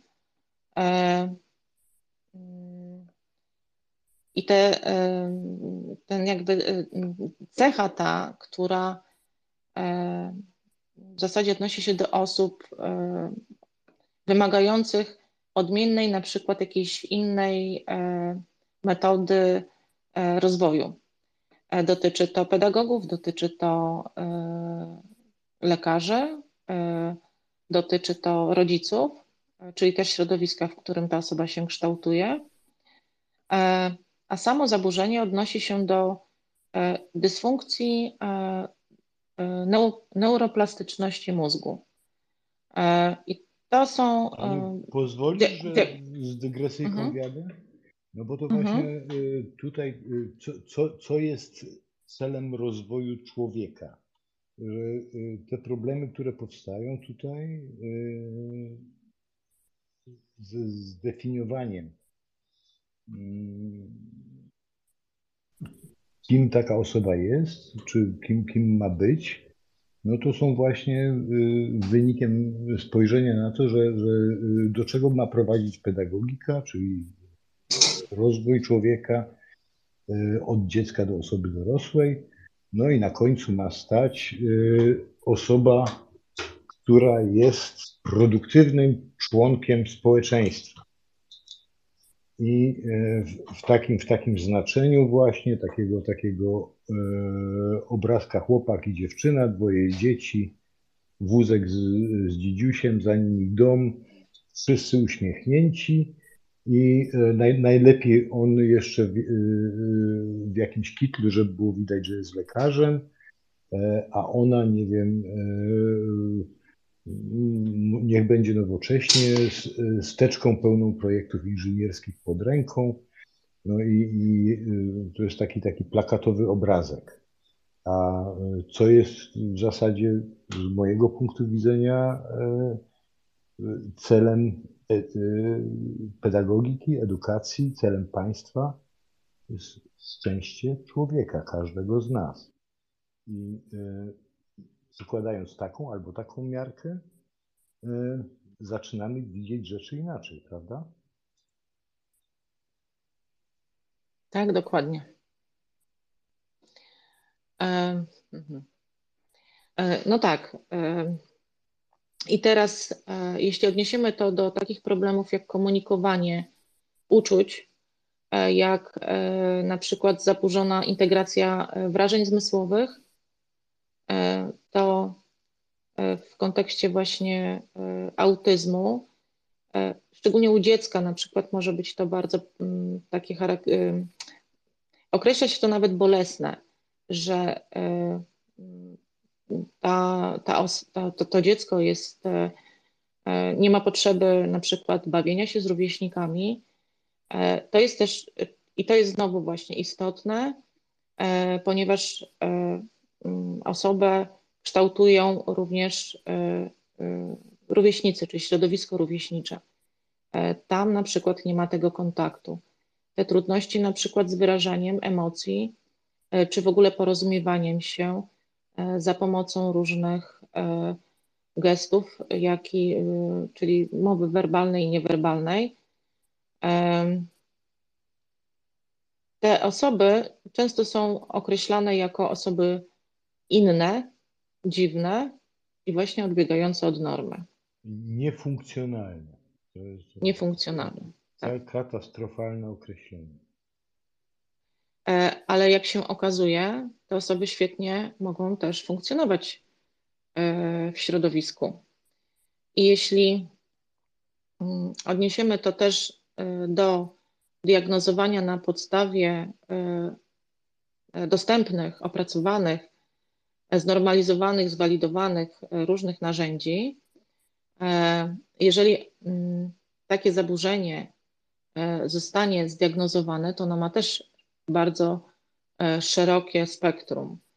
E, dlatego mm, osoby na przykład e, wysoko funkcjonujące z autyzmem wymagają czasami tylko nieznacznego wsparcia. Jeśli odniesiemy to do osób, które nie mają zdiagnozowanego autyzmu, one czasami też potrzebują wsparcia. Tak? Czyli mamy e, e, taką e, klasyfikację bardzo szeroką, płynną i nie do końca chyba jakby przekonywującą, czy te osoby mieszczą się w normie, czy one rzeczywiście są dziwne. No to jest taka moja przedział, dygresja. Ten przedział nie, nie jest zamknięty z żadnej strony, czyli, czyli znów mamy Y, siatkę dyfrakcyjną z napisem autyzm i znów się pojawi 8,5 miliarda kresek. Ja i ty i każdy tutaj też y, będzie odpowiadał jakiejś części y, tego spektrum. Mm, muszę tylko podkreślić, że nie możemy też e, w jakiś sposób kwestionować tego, tak? Bo są osoby, które są e, na poziomie e, takim. Że wymagają pomocy, tak. Że tak, aktywności tak. z drugiej strony, tak, oczywiście, bo to jest teraz odwrócenie tak. sytuacji. Że y, y, zostawienie samych sobie bez próby zrozumienia ich sytuacji, ich, tego, jak widzą i odczuwają świat, jest po prostu, byłoby niewłaściwe i nieludzkie. Nie, nie, nie, nie wpada mi nic lepszego do głowy, żeby to opisać. I y, na przykład y, y, pedagogika inkluzyjna, tak? Dobrze to teraz powiedziałem, Aniu? Czyli włączająca tak, tak, tak. osoby z, z hmm. różnego typu mm, powiedzmy odchyleniami od, od y, tego, co zwykle uważa się za normę, to tak ostrożnie powiem, bo, bo, bo to jest też groźne określenie, że w ogóle jest normą, co uważa się ewentualnie za normę, powinny y, otrzymać wsparcie również w ten sposób, że y, reszta społeczeństwa y, powinna zostać uczulona, sensybilizowana na to, jak te osoby widzą, odczuwają świat. No, mówi się, w jaki sposób widzą barwy, jakie dźwięki je bolą, jak, jakie sytuacje wywołują przerażenie, Tego, tego ja, mo, to właśnie na odwrót. Chcemy siebie określać jako, jako osoby inteligentne i funkcjonalne i, i y, mamy kłopot nauczyć się paru takich rzeczy dotyczących naszego kolegi z klasy. No to, to, to byłoby to, coś strasznie nędza umysłowa. No ja mogę, jak pozwolicie, to przytoczę anegdotę tutaj z mojego otoczenia. Mam dobrego kolegę, który mieszka w Dolnej Bawarii w miejscowości Aldersbach, tam nie za daleko od niego, tam na wsi gdzieś tam. E, e, znamy rodzinę w ten sposób, że, że ten mój kumpel chodzi z ojcem tej rodziny razem na ryby nad rzekę Fils. No, I na inne, na, na Dunaj, nad inne rzeki też, ale tam mają tą rzekę akurat w pobliżu najczęściej. I rodzina ma teraz 16-letniego chłopaka, który y, całkiem normalnie y, chodził do szkoły przez całą szkołę. Nie był ani jednego dnia w żadnej szkole specjalnej. I bynajmniej, nie wiem, no, on nie mówi dużo, y, rozmawia z kilkoma osobami ze swojego najbliższego otoczenia, a w grupę rówieśniczą jest tak zintegrowany, że byłem tego nieraz świadkiem, że chłopcy, którzy jechali y, na rowerach na, na, na, na boisko piłkarskie, na takiego orlika wiejskiego, mając tam gdzieś zaczepionych parę piłek na, na, na bagażnikach swoich rowerów, zatrzymywali się przed domem i wołali, y, chłopak ma na imię Helmut, Helmut, jedziesz z nami. I Helmut wtedy brał rower bez słowa. Chłopcy odjeżdżali, on jakąś, w jakiejś odległości od nich jechał za nimi na boisko. Oni tam grali w piłkę, on sobie po prostu cały czas patrzył. Y, był z nimi. Oni grali w piłkę, jak ro, y, robili przerwę, to tam parę razy pojechaliśmy też popatrzeć, jak chłopcy w tą, w tą gałę haratają. Robili przerwę, coś tam pili, no to y, Helmut dostał wtedy coś do picia jakiegoś batonika. Zawsze było myślane o tym, żeby dla niego też było, ponieważ on się o takie rzeczy nie starał. Czy, no nie starał, no to nie przychodzi mu to pewnie do głowy z jakiegoś powodu. Były mu zadawane pytania, a widziałeś jak ja tą, tą bramkę szczeliłem, a, a, a ten mnie kopnął, a, a dajcie spokój. I po przerwie grali dalej, Helmut dalej patrzył, cały czas bez słowa. Chłopaki potem znów omawiali w ten sposób mecz, wsiadali na rowery, odjeżdżali Helmut jakieś 30 metrów za nimi jechał. Chłopaki zatrzymywali się u niego przed domem, czekali aż on wjedzie na podwórko, mówili cześć Helmut i jechali dalej. Znali go od, od y, pierwszych klas, klas podstawówki, potem się rozeszli do różnych szkół. Niemiecki system y, dzieli dzieci po czwartej klasie. I on tam w tej wiosce był dalej zintegrowany i tak pozostanie, że prawdopodobnie wielu z nich się stamtąd wyprowadzi, jak, jak pokończą szkoły i pójdą na studia, czy, czy, czy gdzieś tam rozejdą. Ale on w tym swoim środowisku i w podobnych środowiskach y, nie ma najmniejszego problemu. On, on prowadzi w ten sposób ży, życie społeczne. To jest ta, taka anegdota bardzo bym sobie życzył, żeby to tak wszędzie funkcjonowało. No to akurat w tym przypadku tak funkcjonuje i to mnie bardzo zachwycało zawsze. E, to ja tutaj jeszcze chciałabym do siebie, od siebie dodać jedną bardzo istotną rzecz w kontekście tego chłopca. Mm, dwie rzeczy poruszę. E, sposób interpretacji e, i diagnozowania e, różnych zaburzeń neurorozwojowych na poziomie neurobiologicznym, takim jak na przykład autyzm, dokonywany jest przez psychiatrów i lekarzy medycyny na podstawie klasyfikacji, międzynarodowej klasyfikacji opracowanej albo przez Amerykańskie Towarzystwo Psychologiczne, albo przez WHO Y, to są dwie takie klasyfikacje. Jedna to jest ICD-10, w tej chwili chyba 11 już wchodzi, oraz DSM-5. E, I one, na przykład, te klasyfikacje również są uwarunkowane kulturowo, czyli różnią się nieco w klasyfikowaniu różnych cech składających się na daną jednostkę chorobową bądź na dane zaburzenie. Inaczej się to określa w Europie, inaczej w Stanach.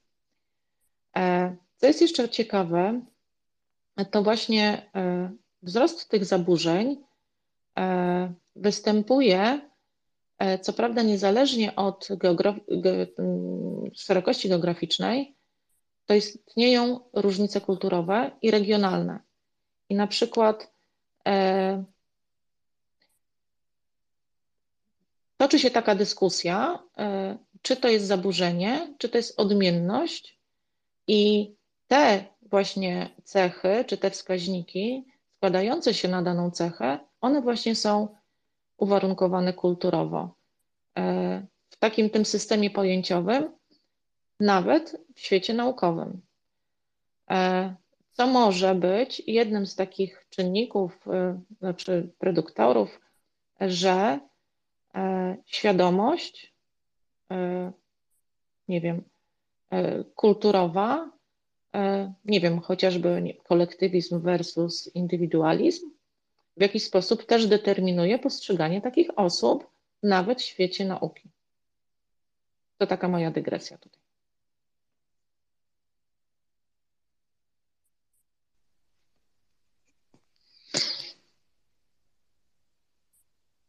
Jesteś, Max? Jestem i że tak pomyślałem, mo, mo, może by teraz wziąć i, i, zapytać, czy ktoś chce coś powiedzieć, bo to raczej nie chodzi o jakieś pytania, bo, bo my tutaj yy, rozgadaliśmy się siedząc tutaj w kawiarni, a zebrała się tu wokół nas całkiem spora grupa osób z różnymi napojami, podejrzewam, i pewnie yy, też chętnie by coś powiedzieli do tematu. Pewnie mają yy, może nawet więcej doświadczenia i mogą wnieść coś. Chcesz powiedzieć, że szybko to... sprawdzamy, czy śpią? No to, to, to jest całkiem dobry pomysł. A, a czy, czy ja, ja y, przedstawiłem tu swój obraz świata, z którym Ania się zdaje się zgadza, zaraz może sama to powiedzieć, że y, y, ludzkość y, jest zjawiskiem spektralnym. Człowieczeństwo jest zjawiskiem spektralnym we wszystkich cechach, które można człowiekowi przypisać. Od wzrostu po e, cechy, tak jak tu ładnie to Ania powiedziała, e, które jedni nazywają zaburzeniem, a inni nazywają innością. E, I jeżeli jest jakaś cecha, która dotyczy y, jednego człowieka, z całą pewnością można ją y, przyłożyć przy pomocy jakiejś miarki idealnej, y, wyskalowanej w jakiś sposób, czy to właśnie tą, tą długością Plancka, czy tym, co Ania opisała, jakąś metodą do każdego człowieka. I każdego z nas można na, na y, właśnie w ten sposób określić, gdzie znajdujemy się na spektrum tej cechy, a wszyscy i tak znajdujemy się na końcu na, na, na spektrum człowieczeństwa, gdzie wszyscy jesteśmy inni i przez to tacy sami, czyli równi. Słuchajcie, zapraszamy do. E, tak, właśnie. Może e, jeśli nie śpicie, to e, chodźcie tutaj do nas. A ja w międzyczasie jeszcze chciałabym o jednej, o jednym takim czynniku ważnym powiedzieć, który dotyczy każdego z nas. To jest właśnie cecha osobowości. Model taki osobowości. Ten model osobowości jest określany przez E, wiele różnych e, teorii przez wielu naukowców. E, na ten model osobowości składa się na przykład temperament, ale na przykład też jest model osobowości, określany jako Wielka Piątka. I on może będzie też takim bardziej mm, z jednej strony określającym funkcjonowanie nas wszystkich na takich pięciu poziomach, podstawowych obszarach. E, I gdzieś to, e, ten właśnie ten model e, można właśnie też odnieść,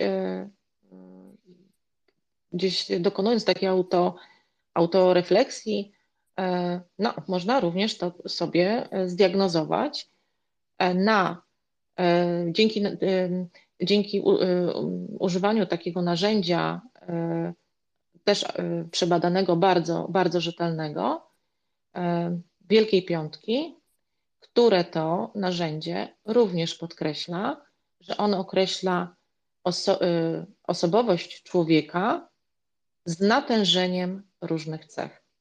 Czyli tutaj też mamy odniesienie do jakiejś takiej właśnie niesztywnej skali, tylko jest to w mniejszym lub większym stopniu zawsze. E, ta pięcioczynnikowa e, cecha, e, pięcioczynnikowy model osobowości, on jest bardzo często stosowany, w ogóle jest wykorzystywany absolutnie we wszystkich obszarach, ale na przykład w organizacjach. On się przekłada właśnie na to, jak funkcjonujemy w środowisku zawodowym. Tych pięć cech to, jest tak, e, to są takie cechy jak ugodowość, e, czyli odnosi się do tego, w jaki sposób, e, jakie mamy relacje z ludźmi. Czy jest to dystans, czy jest to bliskość. Czyli na przykład, jeżeli jest ugodowość na wysokim poziomie, czyli z wyższym natężeniem, to wtedy charakteryzujemy się taką cechą, że mamy E, funkcjonujemy, e, e, że bliskość ludzi nie jest dla nas, jest dla nas, bliskość ludzi jest naszą taką naturalną, naturalną przestrzenią, w której funkcjonujemy. Następną cechą jest otwartość na doświadczenia, czyli czy mamy dystans do doświadczeń, czy te doświadczenia wnoszą coś do naszego życia, no chociażby dzisiejsze pierwsze pytanie, e, co wniósł dzień? Dzień wnosi to do naszego życia, e, e, w zależności jakie nadano mu znaczenie. Tak? Następną cechą jest sumienność, czyli to są obowiązki. Czy te obowiązki, które wykonujemy, przywiązujemy do nich większą wagę, czy one mają dla nas wartość, czy, czy, tej, czy ta sumienność stanowi małą wagę przywiązania do obowiązków. E, ekstrawersja, która przejawia się bardzo często gdzieś tam właśnie w takich, w określeniu, e, czy tam powiedzmy, e, tak, określeniu jakiejś osoby, jak ona funkcjonuje. To są osoby, które albo potrzebują mniejszej stymulacji, albo większej stymulacji, żeby dobrze się czuć, żeby dobrze funkcjonować. Neurotyzm jest to piąta taka cecha, czyli jest to wrażliwość na jakieś tam trudności bądź odporność. E, I to są, każda z tych cech ma zawsze dwa takie właśnie bieguny. E, skrajne bieguny, a po tych biegunach biega sobie suwak w jedną lub w drugą stronę. Czy ktoś chciałby tutaj do nas dołączyć, do rozmowy? Zapraszamy, słuchajcie. Jeśli jeszcze w międzyczasie ktoś jakby chciał tutaj się do nas dołączyć. Nie ma chęt na razie. E, słuchajcie, zapraszamy. E, ta e, zainteresowanie, jeszcze to jest bardzo ciekawe, bo ta nasza osobowość jest takim bardzo ciekawym obszarem do badania. Sięga już czasów starożytnych. Już nawet Hipokrates określił cztery typy osobowości. E, pewnie o takich określeniach słyszeliście, jak sangwinik, flegmatyk, choleryk, melancholik. I, I w zasadzie ten obszar osobowości jest takim właśnie też spektrum, które e, charakteryzuje naszą, nasz styl funkcjonowania i to, jak, w jaki sposób, jakie, jakie nabywamy kompetencje, czy te kompetencje wykorzystujemy w zależności od, od tej cechy, którą posiadamy. Jeżeli ktoś chciałby w jakiś, e, e, chciałby sobie na przykład taką swoją osobowość e, mm, określić, może to zrobić u każdego psychologa, który mm, ma do tego uprawnienia, bo są to narzędzia oczywiście dostępne tylko i wyłącznie dla psychologów. To są narzędzia, które nie są dostępne w w, gdzieś, e, na, mówiąc kolokwialnie, na rynku. Dokonają tego osoby, obliczają e, osoby do tego upoważnione e, i, i można takie, taką, można sobie określić taką osobowość indywidualnie, jeżeli ma się taką potrzebę. Nie wiem, Max, chciałbyś coś do tego dodać? Albo się odnieść? No, w zasadzie nie, ale liczyłem na to właśnie, że tu ktoś się odezwie, a tu nikt się nie chce odezwać. Tadeusz się zgłosił. Dob mm, Dobry wieczór. Jasne. Dobry wieczór. Dobry wieczór. Słuchaj, Max, ty wspominałeś o tęczy i mi się to tak skojarzyło, wiesz, e, o e, e, takiej wystawie u nas w muzeum. To była właśnie też historia o gdzie ta tęcza się przewijała. E, to była historia e, takiego e, Żyda Zagórowa, to chyba, mm, nie wiem, czy to wielkopolskie województwo. Dosyć ciekawa historia właśnie, który jakoś cudem się tam uratował i film, i, i film o tym właśnie, o tej historii stworzyli uczniowie szkół ponadgimnazjalnych, które tacy młodzi y, uczniowie e, o tej historii właśnie tego y, jakby mieszkańca ich miejscowości Zagórowa. I, i tytuł tej, tego y, filmu takiego właśnie przedstawiający właśnie losy, losy tego, tego właśnie chłopaka z rodziny żydowskiej nosi tytuł Coś dobrego na końcu tęczy. Jest to, jest to w internecie, jak ktoś wpisze Leon Jedwab, bo to takie było nazwisko tego, tego e, Żyda. Bardzo ciekawa historia, e, poruszająca. E, I jak ktoś wpisze sobie Leon Jedwab, coś dobrego na końcu tęczy, to, to, to jest kilkunastominutowy filmik, także tutaj tak słuchając, to tak mi to przyszło akurat na myśl.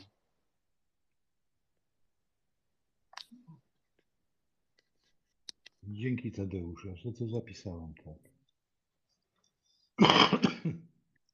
No, Aniu, wygląda na to, że albo żeśmy wszystkich uśpili, albo powinienem sobie pójść, bo zanim stąd nie wyjdę, to nikt z głosu z siebie nie wyda. Bo to, to już mi się tak zdarzało. No także nie wiem, co zrobić. No. Możemy jeszcze porozmawiać chwilę. Może tutaj ktoś jeszcze do nas e, chciałby dołączyć. Myślę, że nie wyczerpaliśmy tematu. Jest bardzo duże, e, e, dużo takich interesujących badań, które odnoszą się w zasadzie do, do problemu naszego dzisiejszego szkolnictwa E, wracając, e, ponieważ tutaj już tak sobie e, tak poruszyliśmy te obszary, które zamierzaliśmy, to ja bym się chwileczkę jeszcze właśnie cofnęła do, do tych metod badawczych genetycznych. To coś, co wcześniej mi umknęło, a chciałabym to podkreślić. Dlaczego tam jest. Aniu, a teraz mamy dwie łapki, to, to może, może dajmy się pani Helenie, potem Robertowi wypowiedzieć i. I będę kontynuowała. Dobrze, oczywiście. I, że, e, pani Helenko. Tak, bo, bo, bo, bo, bo żeśmy się ta tyle naprosili, żeby się ktoś odezwał, a teraz znów ich zagadamy. Wiesz? Jeszcze nam uciekną. No, pani Helenka, uciekną. a później. Tak, pani, a później Robert, zapraszamy. Dobry wieczór, dobry wieczór. Ja tak słucham, słucham.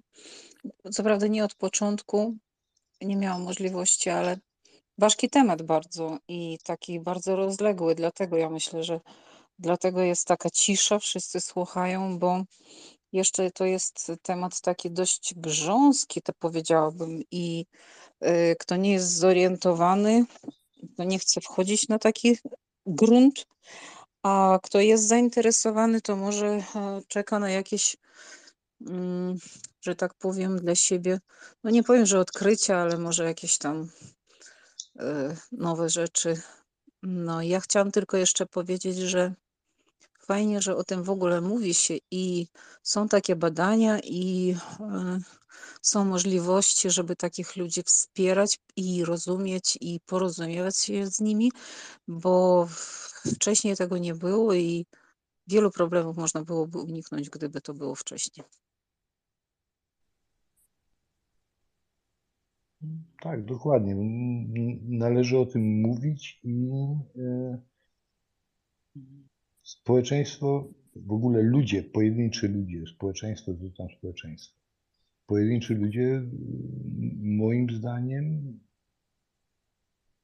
dobrze by było, gdyby spojrzeli trochę na świat tak, jak właśnie myśmy to, to opisywali.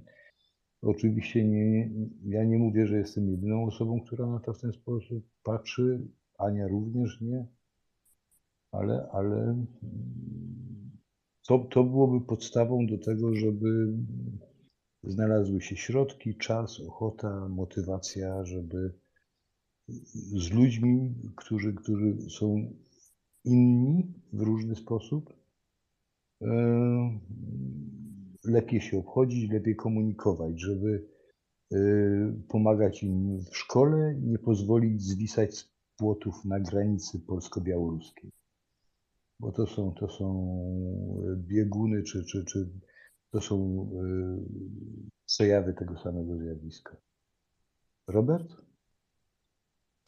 Dobry wieczór. Cieszę się, że ten temat jest poruszany. Za moich czasów, a jestem już leciwy, mówiło się na takie tematy temat kobyła, ale wcale to nie jest jakby pejoratywne czy też negatywne. E, po prostu temat jest bardzo, bardzo duży, potężny i gdzieś tam ma wiele odcieni. E, tych bardziej fajnych, ale także i mrocznych i wszystkie je próbujecie tutaj mm, przedstawić, a powiem szczerze, no jestem pełen podziwu.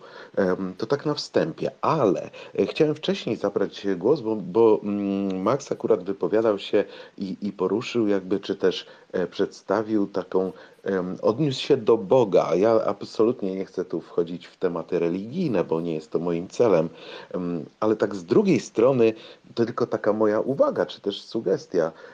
Jeżeli już e, mm, Max odnosisz się do, do mm, tego akurat tematu, e, to może powinniśmy także poruszać jakby tą kwestię, że jeżeli wszyscy jesteśmy stworzeni na jego podobieństwo, jak zauważyłeś, e, to ta różnorodność jest najfajniejszą rzeczą, którą, która może nas spotkać i ona nie jest bez przyczyny.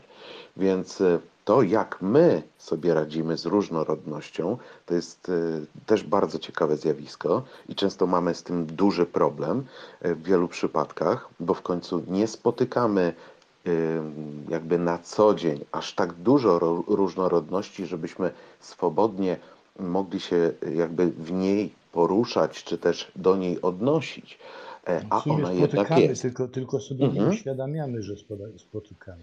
To też, to prawda, to prawda. Chociaż ja y, y, zauważam to, że chyba bardziej dążymy do otaczania się wszystkim tym, co też jest dla nas normalne. A to jest też ciekawe e, zagadnienie, co jest normalne.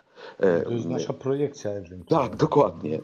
Dokładnie, to jest nasze wyobrażenie, co jest normalne, co jest e, jakby ok na przykład, a co nie jest.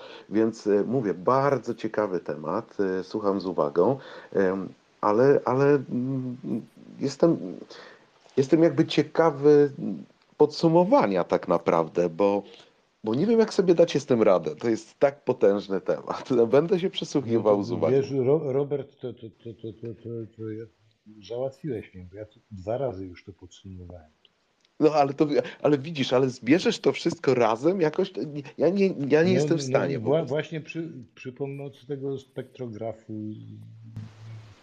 przez który przepuszczam ludzkość jako wiązkę fotonów i na końcu jest 8,5 miliarda kresek na dzień, dzień, dzień dzisiejszy.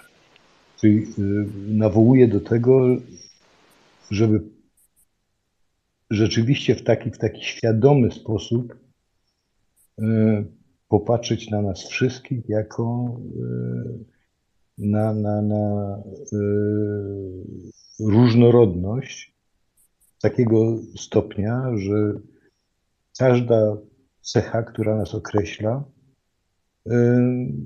może zostać przedstawiona w tak dyskretny sposób,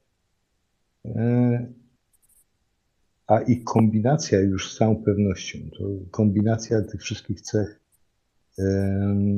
wystarczy dla wszystkich ludzi, którzy, którzy dotychczas żyli i którzy po nas przyjdą. Także.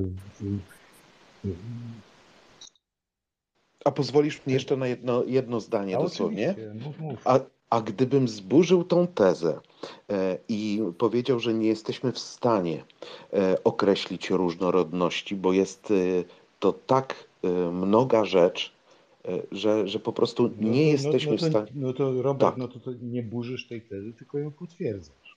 No to, a, tak, nie tylko jest, że. Nie, nie mhm. jesteśmy w stanie, w stanie tego wyspecyfikować. Zupełnie tak, to tutaj pełna a, zgoda, tak. Ale, ale, Czy ją ale nawet jesteśmy, określić? Ale, jesteś, ale nie, jesteśmy w stanie ją zdefini zdefiniować jako fenomen właśnie. Okej, okay, to tutaj zgoda, dobrze, może, dobrze. Możemy stworzyć e, n-wymiarową przestrzeń, w której y, każdy z nas zostanie opisany jak kombinacja koordynatów. I się nie zdarzy, żeby w tej n-wymiarowej przestrzeni dwa indywidua zajmowały dokładnie to samo miejsce. To pełna zgoda. Okej, okay, to mi świetnie pasuje. Tak, dziękuję no, bardzo. No to, to, to, ten, jasne, że w taki szczegółowy sposób się nie da. To właśnie trzeba pójść na, na jakiś wyższy, abstrakcyjny poziom i potem z niego się cofnąć, jak się rozmawia z Kowalskim, któremu oko skoko. A niech skoko. Ja słucham, co on mówi. Karolina? Tak, dobry wieczór. Dobry wieczór. Dobry wieczór. A, Bardzo fajny jak masz na imię, popatrz. Tak, tak. Y, dobrze pamiętasz. Y, fantastyczny temat. Świetnie się Was słucha już od ponad dwóch godzin. Bardzo mi się podobało to, co powiedziałeś na początku o tym dzwonie, w którym mieszczą się wszystkie osoby, osobistości czy indywidua w normie i te, które wystają jakby trochę poza ten dzwon i jak ten dzwon jest taki cieniutki na samych y, krańcach. No, one się dalej mieszczą, tylko są na brzegu. Tak, tak, ale jakby właśnie prawie, że pewnie wypadają poza skalę. Znaczy właśnie chodzi o to, że mam wrażenie, że świat poszedł do przodu i wiemy coraz więcej i o psychice ludzkiej, i o płciowości ludzkiej, i o rozumie, a normy, które y, są jakby określane jako właśnie normy i ten przedział normalny, nadal pozostaje dosyć wąski. I jakby właśnie wszystko to, co wypada poza normę, jest traktowane jako inne i w domyśle gorsze. Wiadomo, że otaczamy się ludźmi, którzy są do nas podobni. No staramy się przynajmniej otaczać takimi ludźmi. Nie zawsze mamy na to wpływ, biorąc pod uwagę chociażby na przykład środowisko pracy. Ale mam to szczęście, że moi przyjaciele to są właśnie ludzie o bardzo szerokich horyzontach myślowych, którzy mają ten zakres normy bardzo mocno rozsunięty w lewo, w prawo, w górę, w dół i tam wszerz i wzdłuż. I pytanie takie właściwie do Anny, może też do ciebie, bo ty fantastycznie o tym opowiadałeś, jaka jest szansa na to, żeby właśnie badacze y, trochę chętniej, trochę głośniej, trochę częściej mówili o tym, że właśnie nie ma już w tej chwili normy, że tak naprawdę wszystko jest normą, bo nawet ta jedna osoba y, na tym krańcu tego dzwonu, ona też będzie normą. Dziękuję.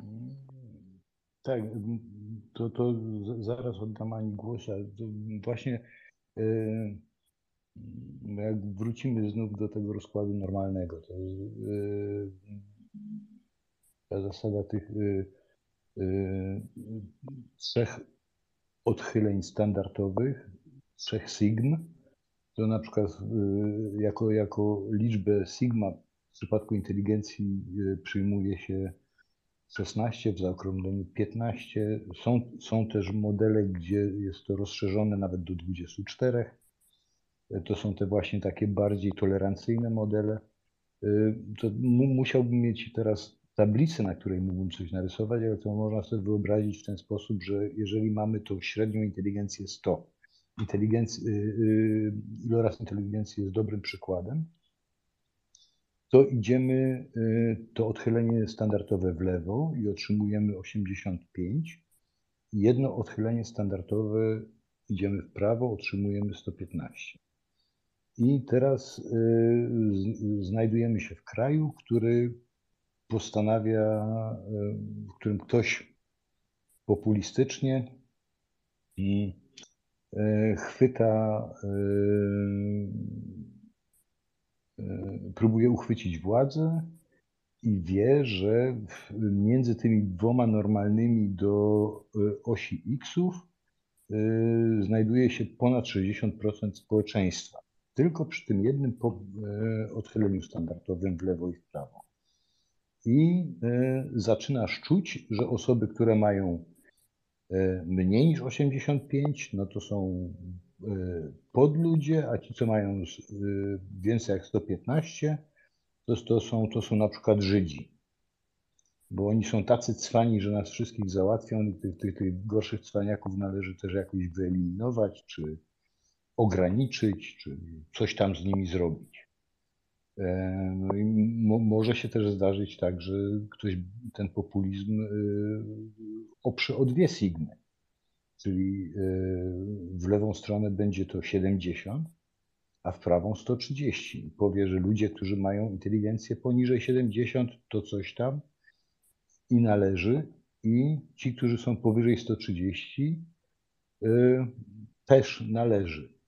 A e, to, co, co, co jest teraz opartym o humanistyczne wartości, państwem prawa, demokratycznym państwem prawa mówi, że e, w zasadzie e, rezygnujemy z dzielenia tego. Widzimy, jaka jest sytuacja, i ci ludzie, którzy z powodu niskiej inteligencji mieliby kłopoty w życiu, powinni dostać wsparcie od osób o wyższej inteligencji, i żeby to się zadziało, wprowadzamy y, y, szkolnictwo włączające, gdzie y, dzieci o niskiej inteligencji będą chodziły z dziećmi o bardzo wysokiej inteligencji do tej samej klasy. Dzieci ze spektrum autyzmu, jeżeli byśmy to powiedzieli tak znów, o tym wysokim stopniu manifestacji cech, które to opisują, będą chodziły z dziećmi, które tych cech nie posiadają, czyli tymi, które nie określamy jako autystyczne, no, trudno powiedzieć też czasem. I poznajemy się ze sobą, uczymy się ze sobą obchodzić, nauczymy się, uczymy się szacunku do siebie nawzajem. E, zaczynamy się rozumieć, zaczynamy widzieć w tym człowieku, który, który y, jest inny od nas z powodu jakiejś cechy, na przykład inteligencji.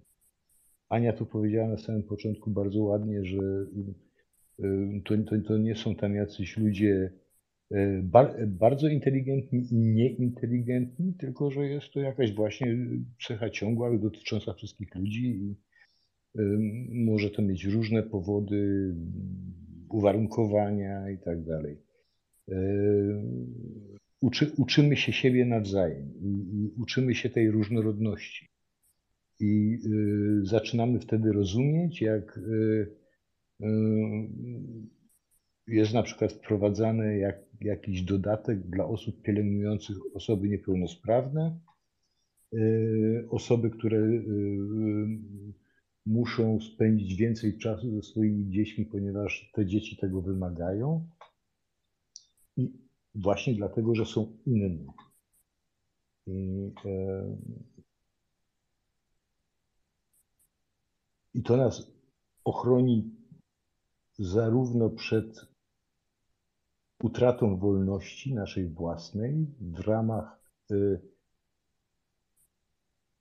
jakiegoś autorytarnego państwa, które wyklucza całe grupy ludzi w sposób arbitralny zresztą często i, nie w zasadzie nie często, zawsze. Chodzi po prostu, że sprawa interesów, sprawa, sprawa władzy, sprawa przemocy, a y, w ten sposób ucząc się różnorodności, inności, chronimy swoją własną wolność, wolność naszych dzieci i przyszłych pokoleń, których jeszcze nie ma, które też będą się rodziły różne, że dla każdego człowieka wszyscy inni są inni. Chodzi o to po prostu, żeby nauczyć się obchodzić z innością innych i żeby społeczeństwo na tym bazowało, że to jest normalne, że wszyscy jesteśmy inni. Że wszyscy jesteśmy różni, nie inni. Różni Ta, chyba tak, tak, tak. Ja użyłem tego powiedzmy w cudzysłowie. Inni jako, jako różni, jako y, nie, nie, nie, że y, mm, chorzy, zdiagnozowani, nie wiadomo co, tylko po prostu różni, inni.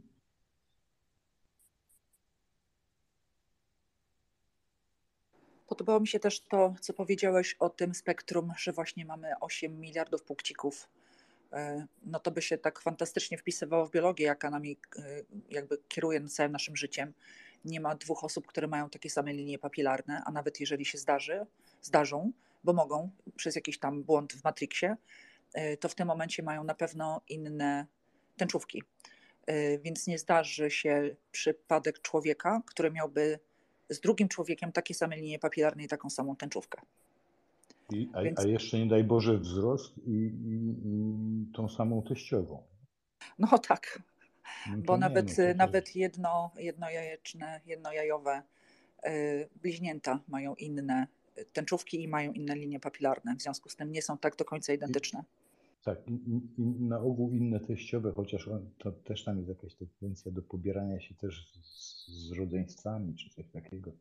Nawet może wyjść, że mają tą samą teściową, ale te tęczówki, wzrost i linie papilarne to w kombinacji rzadko to samo się zdarza. Mam zawsze problem z określeniem właśnie różnego rodzaju tych y, testów na inteligencję. I tutaj bym Anię poprosiła, jeżeli można by było. Mhm bo y, poza tą inteligencją taką, mm, nazwijmy to, y, wyuczoną, y, tak jak mówiliście na samym początku a propos tej takiej inteligencji nabytej, kwestii tego przenoszenia genetycznego, właśnie czy to dziedziczenie, czy to rozwój i to ewentualnie jeszcze nawet kwestia pożywienia, jakie spożywamy inteligencji, w połączeniu z inteligencją emocjonalną, to jednak mimo wszystko do tego jeszcze dochodzi tak zwana mądrość życiowa i doświadczenie. I wydaje mi się, że to jest chyba bardzo trudno mierzalne, nawet przez jakieś, nie wiem, super, hiper zaawansowane techniki mensy, e, bo zupełnie inaczej będzie taki test na inteligencję, e, oczywiście przystosowany do niego, na przykład będzie nie wiem, autochton z Papua Nowa Gwinea będzie rozwiązywał, który nie wie, co to jest e, ciąg algebraiczny i geometryczny, a zupełnie inny, na przykład właśnie, nie wiem, no, e, średni członek wspólnoty europejskiej. Mm, jeśli chodzi o określenie czy wykorzystywanie tych narzędzi do, do stwierdzania, na jakim poziomie jest inteligencja, E, to jest kilka mm, takich mm, podstawowych, głównych e, testów, e, które w zasadzie są wykorzystywane na całym świecie.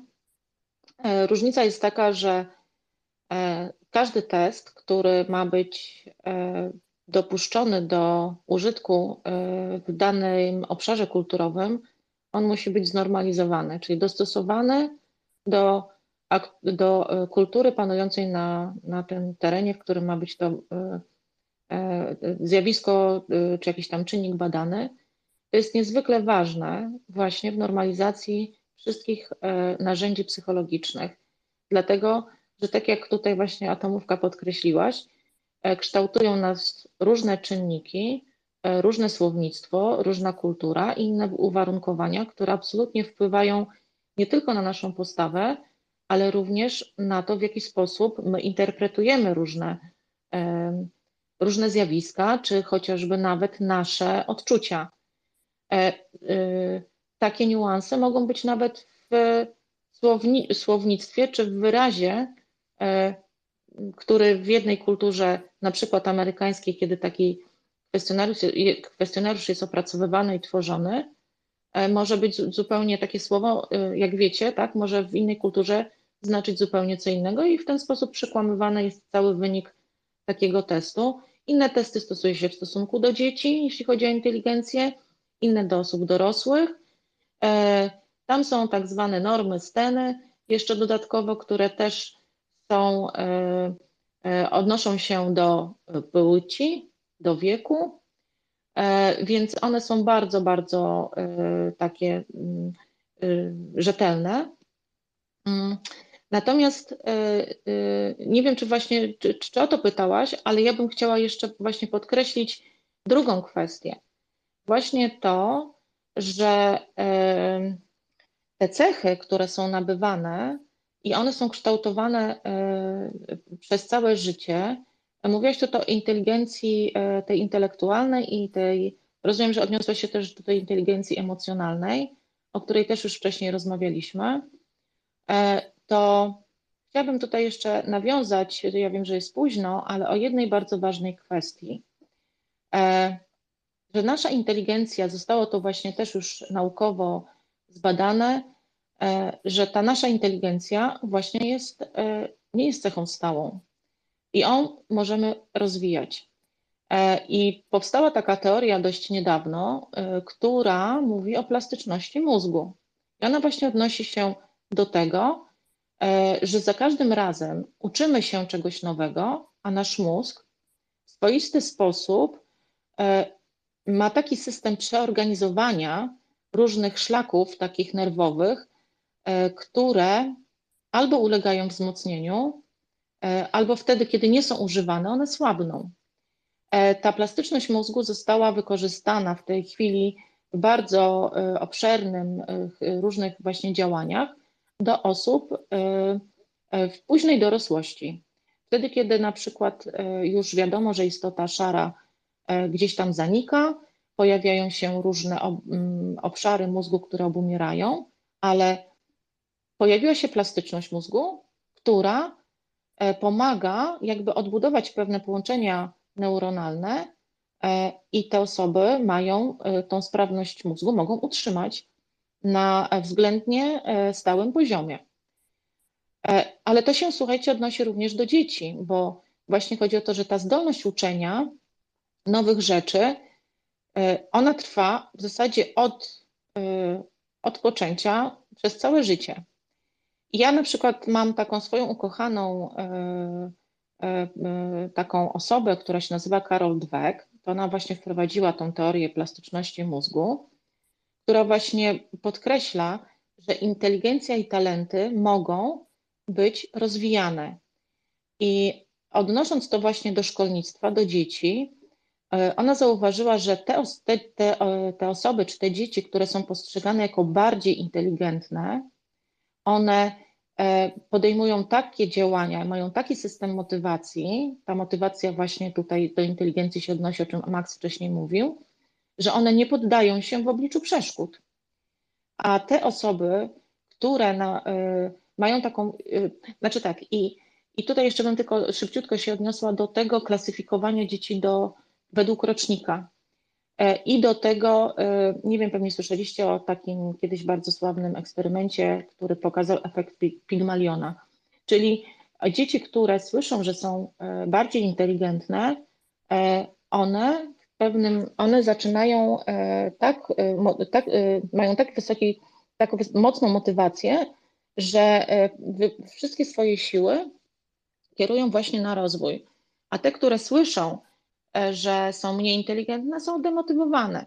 czyli siłą rzeczy nie podejmują żadnych działań, przez co mózg nie, do, nie otrzymuje dodatkowych połączeń neuronalnych i przez to się nie rozwija.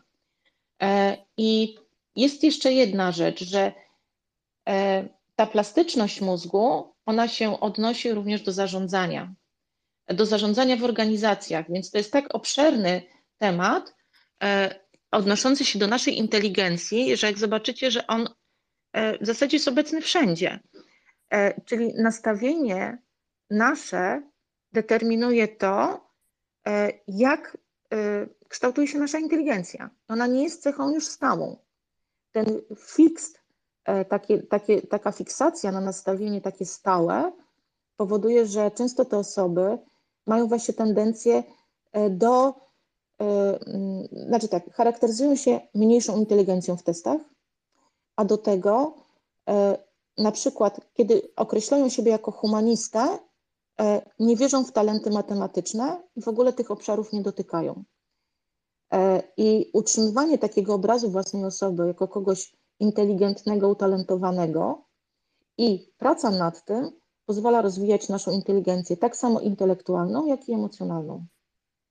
Więc obszar inteligencji jest cały czas ewoluuje, on cały czas płynie E, jakbym mogła na, ja od siebie dodać takie jedno z takich tutaj ostatnich zdań, to jesteśmy po prostu e, światem, który cały czas płynie, który przechodzi, tak jak i te kolory płyną, przechodzą z jednego koloru na drugi, e, bez zaznaczonej film, takiej wyraźnej linii. No i, i ta płynność odnosi się do każdego aspektu naszego funkcjonowania. Również z tych, obszarów, które mogą być e, badane e, przez e, jakieś kwestionariusze, narzędzia, ale jednak i tutaj powstają nowe koncepcje, które dalej pozwalają nam się rozwijać. I co możemy z tym zrobić? Możemy po prostu wykorzystywać to i myśleć o tym, pamiętać. I na przykład koncepcje, ostatnie moje takie tutaj już zdanie, to te koncepcje takie różnorodności, jest koncepcja neuroróżnorodności, czyli odejście od tego hierarchicznego systemu e, właśnie pozwala, e, i chcę właśnie, ja też chcę o tym mówić, tak, że ona pozwala ująć te wszystkie specyficzne nasze stany, nasze cechy, e, nasze typy, nasze właśnie te różne wskaźniki określone przez kwestionariusze, to jest e, każdy z tych, z tych czynników to jest spektrum, tak jak i spektrum autyzmu, o którym rozmawialiśmy, i one niech stanowią dla nas odmienność, czyli różnorodność cech, jakimi e, charakteryzujemy się. To tyle ode mnie, dziękuję. Dziękuję bardzo. Tak, ja, ja wrócę, wrócę jeszcze do tego, co właśnie powiedziałaś, tego eksperymentu z dziećmi, z tymi klasami Miało to wpływ zarówno na nauczycieli, jak na, na, na e, samą młodzież. No i całkiem prosty mechanizm. Mam jakiś problem z nauczeniem się czegoś, ze zrozumieniem, no ale wszyscy mi mówią, że jestem taki super mądry. No, nie dam rady? No oczywiście, że dam radę. Także ta motywacja jest taka pozytywna, taka, taka, taka uskrzydlająca. A w tej drugiej klasie, w tej, w tej klasie B, było nastawienie, kurczę, to nie, nie kapuję, a i tak jestem za głupi, no to co mi tutaj położyli, wszyscy mi to mówią, to powinienem się chociaż taką inteligencją wykazać, że, żeby się z tym nie męczyć i zrobić coś innego. I to samo dotyczyło nauczycieli, którzy, którzy, którym zostało zasugerowane, że została dokonana jakaś selekcja w klasie A, w klasie B, w klasie A były dzieci te, te właśnie super, w klasie B te, te w lewo od tej setki, gdyby to wziąć jako inteligencję. No i oczywiście wyniki tej klasy i, i subiektywne odczucia, y, jak łatwo albo trudno jest czegoś nauczyć tych, dzie tych dzieci, czy tą młodzież były również y, u nauczycieli całkowicie, całkowicie inne w stosunku do obydwu tych grup. Także y, słynne powiedzenie wszyscy. I mm, jedna rzecz jeszcze. Mm. Ach, nie, dam sobie już spokój. Ja w zasadzie chciałem, widzę, że się tutaj żadnych łapek nie ma tysiąca, to chciałem właśnie na temat tego wszyscy jeden szmocek powiedzieć, jak, jak mi pozwolicie, na, na, na zakończenie. To tak dla Tadeusza to. Aniu, Mateusz, pozwalacie? Tak, oczywiście. Do Twojego zdania jeszcze y, ja tylko, jeżeli ktoś z Was chciałby się zainteresować właśnie tą y, plastycznością mózgu y, i tymi nowymi właśnie tutaj trendami, o których też właśnie rozmawiamy, Karol Dwek, Nowa Psychologia Sukcesu, słuchajcie, bardzo Wam polecam. Ja dziękuję od siebie. No to w porządku, to, to, to na koniec opowiem właśnie jeszcze do tematu wszyscy jeden, jeden szmoncesowy dowcip. Jeden mądry e, rabin e, z Tykocina e, siedział sobie w jakiś piękny letni dzień w swoim domku nad Narwią E, a tutaj e, wzdłuż brzegu rzeki tam jakaś droga taka pod jego oknami najwyraźniej przychodziła. E, przelatywały co chwili watachy dzieci i darły się straszliwie i mu przeszkadzały w jego rozmyślaniach i studiach. No i jak to się powtórzyło któryś raz, to wystawił głowę i zawołał do tej, do tej takiej mieszanej grupy tej wyższej gece łobuzy, y, posłuchajcie mnie tylko. No zatrzymali się na krótko. Mówi, wiecie, tam y, za mostem w lesie, za narwią, ktoś podobno widział smoka. I w tym momencie tylko się za nimi zakurzyło, bo pobiegli do mostu, żeby przebiec przez most i polecieć tam do jakiegoś lasku, który się za narwią znajduje czy znajdował, bo to stare czasy były. No i e, ten tyktyński rabin sobie odetchnął, usiadł, zaczął znów tam studiować. Nie wiem, co on tam czytał, Freuda. E, dostał z Wiednia najnowsze wydanie. I e, nagle widzi, że pod jego oknami idą jacyś ludzie, znów następni, następni, następni. No, zainteresował się, co taki ruch i to w jednym kierunku i wystawił głowę przez okno i się pytam, co, co, dokąd to wyjdziecie? Coś, stało się coś? No a tu jakaś ko kobicina mówi, ach, Rebe, tutaj y, podobno w lesie za narwią, za narwią jest smok. Przewrócił oczami, schował się na tak, wytrzymał pięć minut, wziął marynarkę z oparcia krzesła, wychodzi z domu. No i jego żona już się zorientowała o co chodzi i mówi, no, no Mojżesz, że ty spokój, przecież sam tego smoka wymyśliłeś. A ja mówię, ale z drugiej strony, jak wszyscy tam idą, to może coś w tym jest.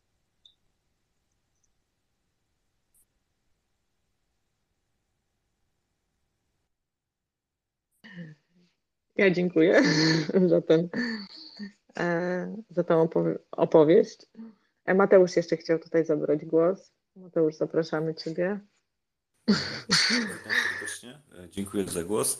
E, jak zwykle miło się słuchało, choć zdecydowanie trzeba było troszeczkę podciągnąć hamulec ręczny, żeby, żeby dostosować się do rytmu tej audycji. Za to też dziękuję, bo takie audycje wieczorne też są czasami potrzebne w tym spokojniejszym rytmie.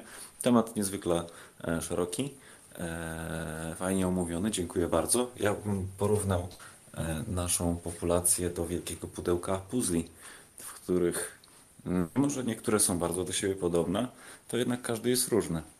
Mm, I mimo, że niektóre są trochę bardziej z boku, mm, nawet na samym rogu, to nadal są tak samo ważne jak wszystkie pozostałe, nawet te piękniejsze i ładniej namalowane.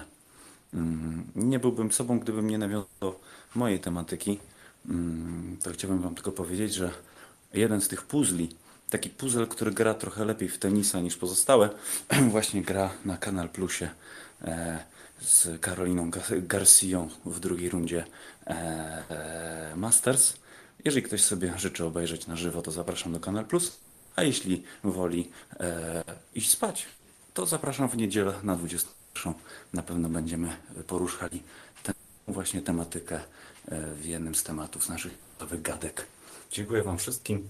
Mateusz, Mateusz mogę jedno, jedno wyjaśnienie, wyjaśnienie. Proszę. Sprawa tego hamulca ręcznego. Nie, nie, nie całkiem chwyciłem ten koncept. Mówiliśmy za szybko, czy, czy tobie było za wolno?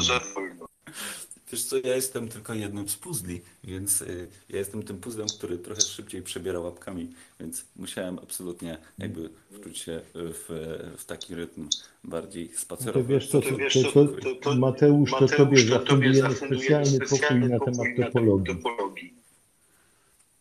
Topologii? Przy, przy, proszę definicję. A od tego to my na tym pokoju zaczniemy. bardzo dobra odpowiedź. Dziękuję bardzo Maxie eee, i chyba wszystkim słuchaczom. To chyba była eee, jedna z wielu audycji, która się różni od wszystkich innych i generalnie chyba o to chodzi. Dzięki.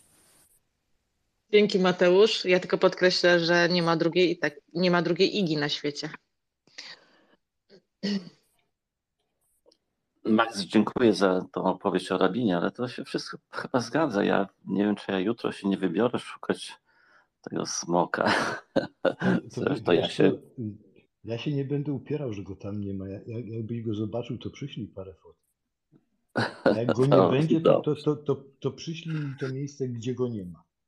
Dobrze. Słuchaj, ja tutaj pozwoliłem sobie mm, wrzucić ten właśnie ten filmik, y, y, który y, zrobiła ta młodzież szkolna z Zagórowa.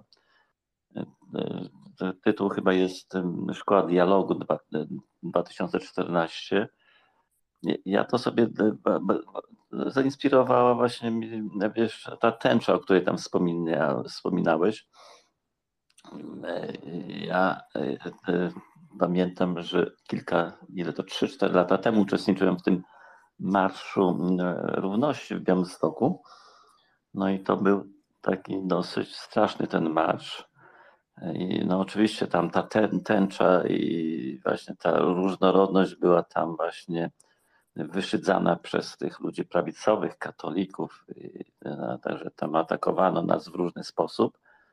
I, pamiętając, że taki film właśnie oglądałem, to zawsze jak w jakichś dyskusjach z tymi ludźmi prawicowymi, to właśnie przypominałem właśnie to stwierdzenie tego właśnie takiego chłopaka właśnie, który przeżył ten cały czas trudny wojny. On właśnie mówi o tej tęczy, o właśnie o, że na końcu tęczy jest Bóg, a jak jest Bóg, to i tak dalej. Także to y, wrzuciłem ten link, jakby ktoś chciał, to niech sobie, to jest 18 minut takiego y, filmu nagranego przez właśnie uczniów. To też świadczy dobrze o nauczycielach y, tej, tej szkoły w Zagórowie, że potrafili właśnie tą, tą e, młodzież no, zainspirować do, do właśnie do, do przemyśleń na temat właśnie jakby innych kultur, innych religii, innych ludzi, e, którzy żyli tam wspólnie razem. Za, bardzo Ci dziękuję za to. Ja sobie to wrzuciłem już do zakładek na YouTubie i w sobotę sobie to obejrzę. No to tyle. Dziękuję. Pozdrawiam wszystkich z Tykocina. Tykocin. E, to co, Max? E, czy już no nie no. Zbliżamy się do zakończenia. Mateusz już, już y, po, po, powiązał stoliki y, w ogródku łańcuchem, także należy wyjść z kawiarni. Trzeba tak, obrus zabrał. Obrus tak, zabrał i całą tak, zastawę. Tak, tak. Zastawę i, i, i, wszystkie okna pootwierał, zimno się zrobiło, ciągnie. Y, Czekaj Ania, idę do szatni po twój płaszczyk, zmieniamy lokal. Okej. Okay. Maxie, Ci bardzo dziękuję. Papierus, a ostatni papierus? No do widzenia. No jak to? No ja palę cygara, to strasznie długo trwa. No dobra, dzisiaj odpuścimy. No ale nie, ja mówię, zmieniamy lokal, że jak, jak to tam będzie na, następny koniak i, i następne cygarko i zobaczymy o czym jeszcze. Jak nas Mateusz zacznie- wyzwala, no to, to łaski nie robi, łaski bez. Mhm. Czyli zacnie To- zapowiada się kolejna część e, wieczoru. E, Dziękuję Ci, Max, za udział. Ja myślę, że też tutaj otworzyło nam się kilka e, dodatkowych tematów. Mm. No i może będziemy gdzieś tutaj dalej analizowali. Ja z ogromną przyjemnością, także serdecznie Cię zapraszam na kolejne rozmowy przy stoliczku. Było mi bardzo miło, czuję się zaszczycona. Bardzo Ci dziękuję. Ja dziękuję wszystkim, odwrót którzy tu wytrwali. To, to, to, ja bardzo dziękuję za zaproszenie do, do RWP. Poczułem się naprawdę zaszczycony, bo w takim towarzystwie, jak tutaj się pojawia, się pojawić, to po prostu panie Atłas chwalą was, a mnie przy was. E, My dziękujemy bardzo e, za te słowa uznania. Zapraszamy. Zapraszamy Was wszystkich, słuchajcie. E, No, chciałabym e, zakończyć tą naszą rozmowę e, tym, czym zaczęłam, że nie istnieje taka cecha ani fizyczna, ani psychiczna, ani żadna forma zachowania, e, pod względem której ludzie byliby identyczni między sobą. E, Mówimy o e, odmienności, o różnorodności e, i z tym Was tutaj zostawiamy. E, Ja uważam, że było to bardzo miłe spotkanie. Bardzo wszystkim dziękuję. E, I do słyszenia, do zobaczenia. Następne spotkanie w niedzielę, w poniedziałek, we wtorki i w czwartki. Bardzo dziękujemy za cierpliwość i życzę spokojnej nocy. Dobranoc, spokojnej nocy. Dziękujemy.